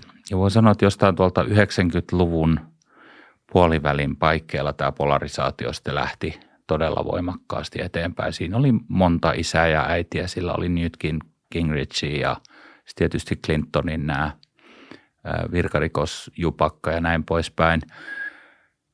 Mä katsoin tuossa nämä äänestystulokset. Silloin kun 90-luvulla toi Ruth Bader Ginsburg vahvistettiin korkeimman oikeuden liberaaliksi jäseneksi, niin sen puolesta äänesti 96 senaattoria ja 3 äänesti vastaan. Ja nyt sitten tänä vuonna, kun Trump ajoi tätä Amy Coney Barnettia korkeimman oikeuden tuomariksi, niin 52-48 oli tulos ja puoluekannat voitte arvata. Eli republikaanit ja demokraatit. Ja tämä on niinku, nämä kaksi lukua niinku kertoo siitä, että miten tämä polarisaatio on niinku kehittynyt. Et se on pikkuhiljaa lähentynyt semmoista tilannetta, missä sitä vastapuolta ei enää nähdä niinku edes inhimillisenä. Et semmoinen niinku, on jopa semmoista ihan täydellistä dehumanisointia niinku käynnissä tai demonisointia, kun vastapuolen demonisointia. Ja tämä on siis jännä, että mitä itse olen katsonut näitä Amerikan presidentinvaalien mainoksia, niin tämmöinen loanheitto, mikä on Trumpille nyt ollut tyypillistä, niin se ei sinänsä kyllä amerikkalaisessa kulttuurissa mitenkään täysin tavatonta ole. Et toki siis siinä voi olla tämmöinen asteellinen ero, että aikaisemmat presidentit ei ole samalla tavalla nostanut ikään kuin tavallisia kansalaisia tikun nokkaan, mutta jos katsoo silleen näitä vaalimainoksia, missä nämä presidenttiehdokkaat sitten on heittänyt lokaa toistensa päälle, niin kyllähän ne on pitkän aikaa ollut semmoisia, että Suomessa ei voitaisi kuvitellakaan, että nähtäisi mitään semmoista. Peli on ollut julmaa ja temput on ollut likaisia jo vuosikymmeniä. Ehkä viimeisenä pointsina voisi sanoa sen, että se mitä on tapahtunut nyt tammikuussa ja tämä kongressin valtaaminen ja hulina ja uhka lisääntyvästä väkivallasta, niin siinä musta niin kuin Trump on sen isä ja kätilö ja synnyttäjä. Hän on saanut sen aikaan, mutta se maaperä, niin missä tämä on mahdollistunut, niin sitä on kuokittu vuosikymmenet. Niin siis tämähän on ilmeisesti historioitsijoiden keskuudesta näin jonkinlainen isompikin debatti nimenomaan se, että ajaako historiaa tällaiset suuret deterministiset voimat vai että onko sitten tällaisia niin kuin tällainen niin sanottu historian suurten miesten teoria. Eli ei niin kuin välttämättä kohteliaisuutena, vaan siis ylipäänsä se, että on tällaisia merkittäviä hahmoja ja että pystyvätkö he jotenkin kääntämään historian suuntaan jotenkin merkittävästi vai että onko se ikään kuin ennalta koodattu johonkin tällaiseen geopolitiikkaan tai teknologiaan tai muuhun tällaiseen, niin se on kai aika tällainen, mä en tiedä onko se nyt mitään kauhean tyhjentävää vastausta pysty antamaankaan, ainoastaan erilaisia tulkintoja, mutta että kyllä varmasti näitä Trump on myös osittain itsekin sellainen niin kuin lastulaineilla tällaisessa isommassa kehityksessä ja hän sitten niin kuin haluaa myös antaa sitä vaikutelmaa, että kaikki on kiinni hänestä ja että nimenomaan hän vie Yhdysvallat johonkin tiettyyn suuntaan ja että siitä sitten vähintään tietty osa on sitten vaan tällaista showta. Niin, että jos ajattelee tai käyttää tämmöistä vertauskuvaa, että yhteiskunnassa on tietynlaisia kulttuurillisia virtauksia, jotka etenee johonkin suuntaan, niin ohjaako poliitikot niitä vai just se, että kulkeeko poliitikot itse asiassa näiden kulttuurillisten virtausten mukana. Ja mun mielestä siitä voisi semmoisen ajatusleikin jokainen kuuntelijakin tehdä, että miettii jonkun aivan sekopäisen tai omasta mielestään aivan sekopäisen ja valtavirrasta poikkeavan idean ja kuvittelee, että nyt Suomeen perustettaisiin joku semmoinen puolue, joka lähtisi ajamaan semmoista aatetta, niin uskooko itse, että yksittäinen uusi tämmöinen pienpuolue voisi saada käännytettyä kaikki suomalaiset sen kyseisen aatteen taakse tässä niin kuin nykyjärjestelmässä. Ja mun henkilökohtainen mielipide on se, että mä oon ainakin hyvin skeptinen niin kuin sen suhteen, että niin voisi tapahtua. Että jos ikään kuin jos yhteiskunta on semmoinen paikka, jossa ihmisen lähtökohtaisesti on turvallinen olo ja työttömyys on matalaa, niin silloin ei ole semmoiselle mielettömälle kansankiihotukselle tai niin kuin täysin mielipuoliselle kansankiihottamiselle mun arvion mukaan, ja nyt siis mä en tiedä, onko mä oikeassa, voin olla väärässäkin, mutta mun arvion mukaan semmoiselle ei silloin ole kysyntää. Että politiikassa jonkun verran on, että se on myös vähän semmoista kysynnän, tai että siellä on kysyntää ja tarjonta, mikä ohjaa sitä. Että jos miettii vaikka Trumpin kohdalta, niin vaikka siis mä en sano, etteikö Trump myös olisi voinut vaikuttaa ihmisten mielipiteisiin, siis varmasti on.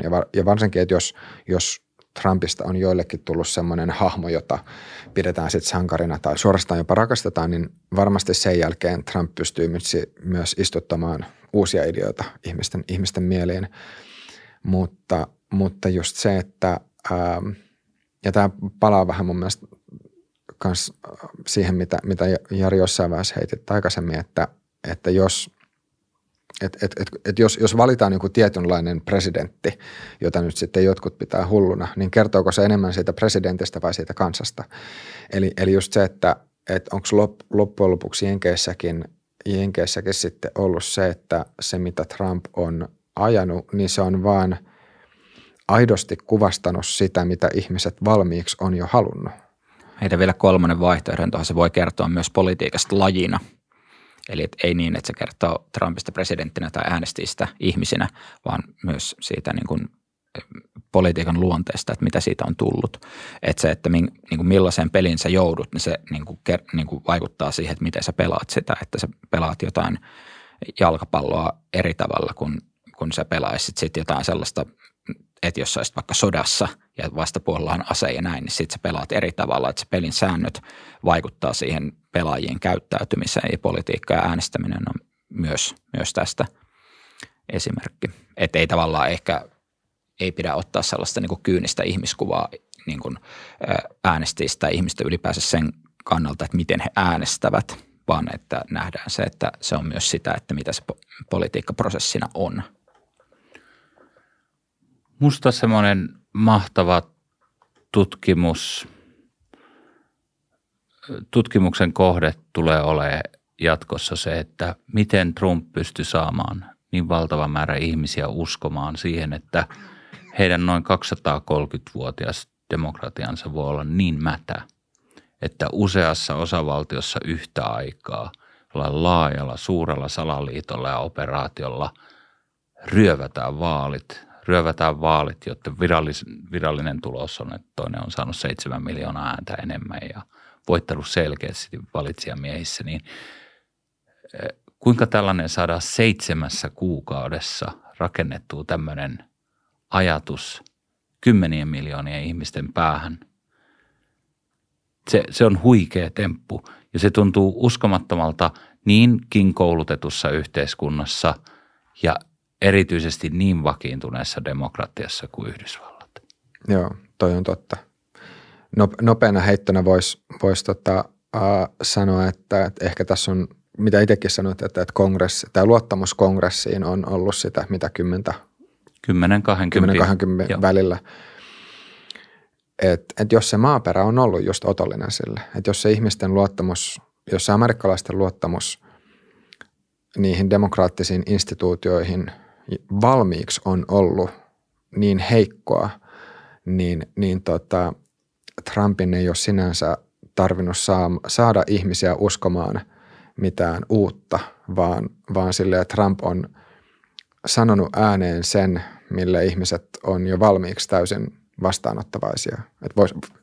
Mä en tiedä, mutta... On se mahdollista, että se on tuonut vaan siihen tavallaan uuden ulokkeen. Niin, se on vähän pikkasen värittänyt. Valmiiseen tarinaan niin kuin vaan uusi pikku jatke. Joo, just näin. Se vaan, että mä oon ajatellut niin, että kun Yhdysvalloissa niin kuin ihmiset on mukisematta, että se vaalijärjestelmä on niin vakiintunut, vaikka se on niin sekava ja monimutkainen ja huono, se täytyy sanoa, että se on huono, niin se on kuitenkin hyvin vakiintunut.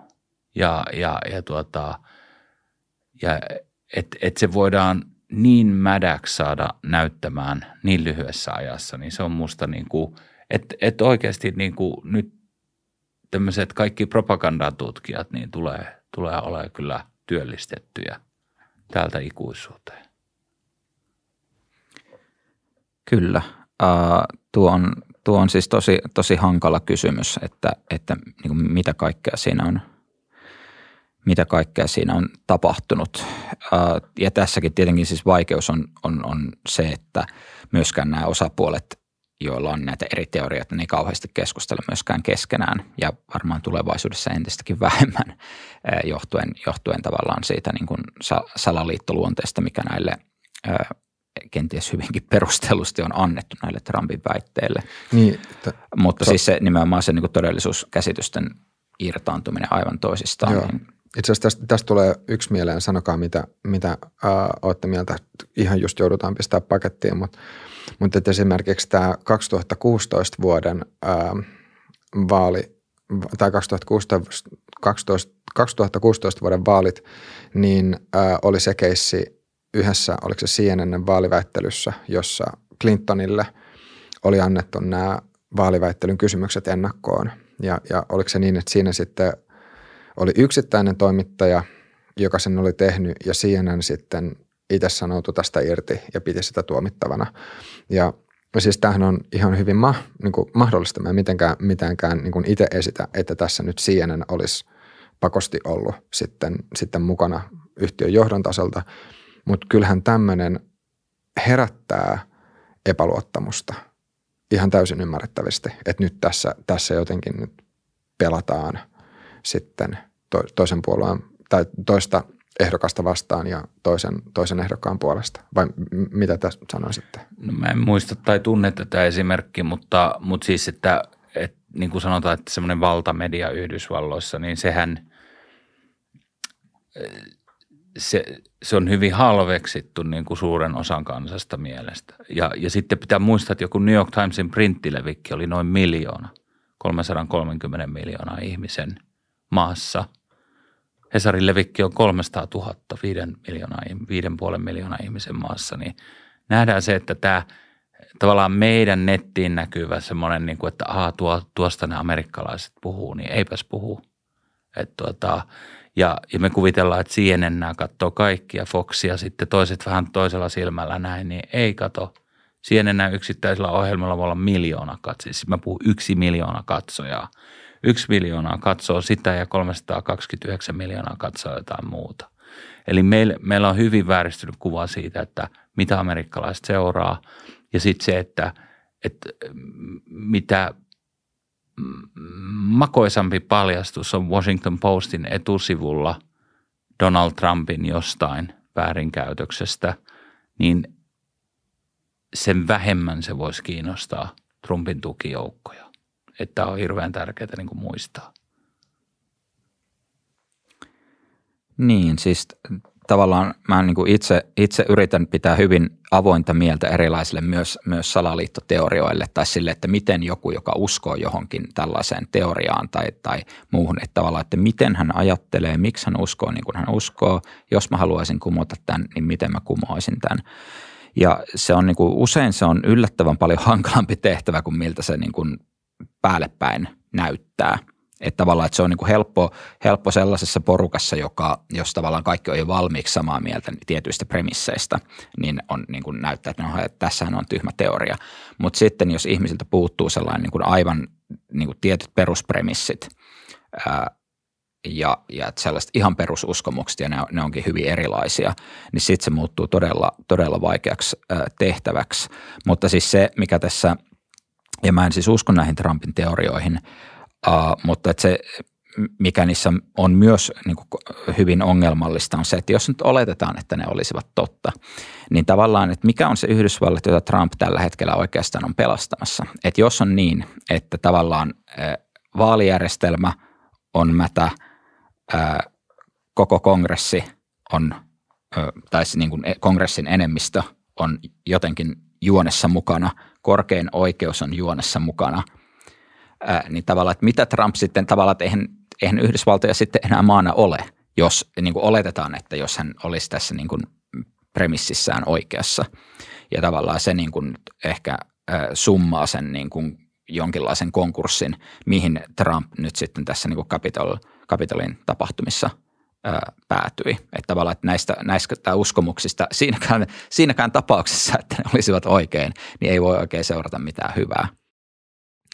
Joo, ehkä sen voisi vielä sanoa tästä esimerkiksi, minkä itse nostin, siis tämä 2016 vuoden vaaliväittely, niin tämmöisiä vastaavanlaisia esimerkkejä siitä, että on toimittu puolueellisesti, niin ilman muuta löytyy siis kautta linjan, että tämä ei missään nimessä voi sanoa niin, että se menisi vaan yhteen suuntaan, mutta ehkä tästä. Tämä on sitten toisen keskustelun aihe taas. Mutta nyt meillä alkaa nauhoitusaika loppuu ja jos semmoinen lauseen tiivistys vielä molemmilta, ihan semmoinen yhteenveto pähkinänkuoressa tästä. Jos mä aloitan, niin mä lainaan Yhdysvaltain presidenttejä monien sukupolvia ajalta. God bless America. Jaa, en tiedä, että onnistuuko tässä mikään sellainen lauseen tiivistys. Ehkä tällainen, että niin kuin ennustaminen on vaikeaa, erityisesti tulevaisuuden ennustaminen. Että nyt vaan pitää jäädä odottamaan, että mikä tämä Capitolin tapahtumien suurempi merkitys sitten on. All right. Mä lainaan itseäni aikaisemmista jaksoista ja sanon, että kiitoksia meidän molemmille vieraille, eli kiitos Pekka, kiitos Jari ja kiitos kaikille katselijoille ja kuuntelijoille. Muistakaa pistää tubessa kommenttia ja jos kuuntelitte tätä Spotifyn puolella, niin tuu ihmeessä laittamaan ajatuksia Instagramin siihen postaukseen ja me nähdään ensi jaksossa.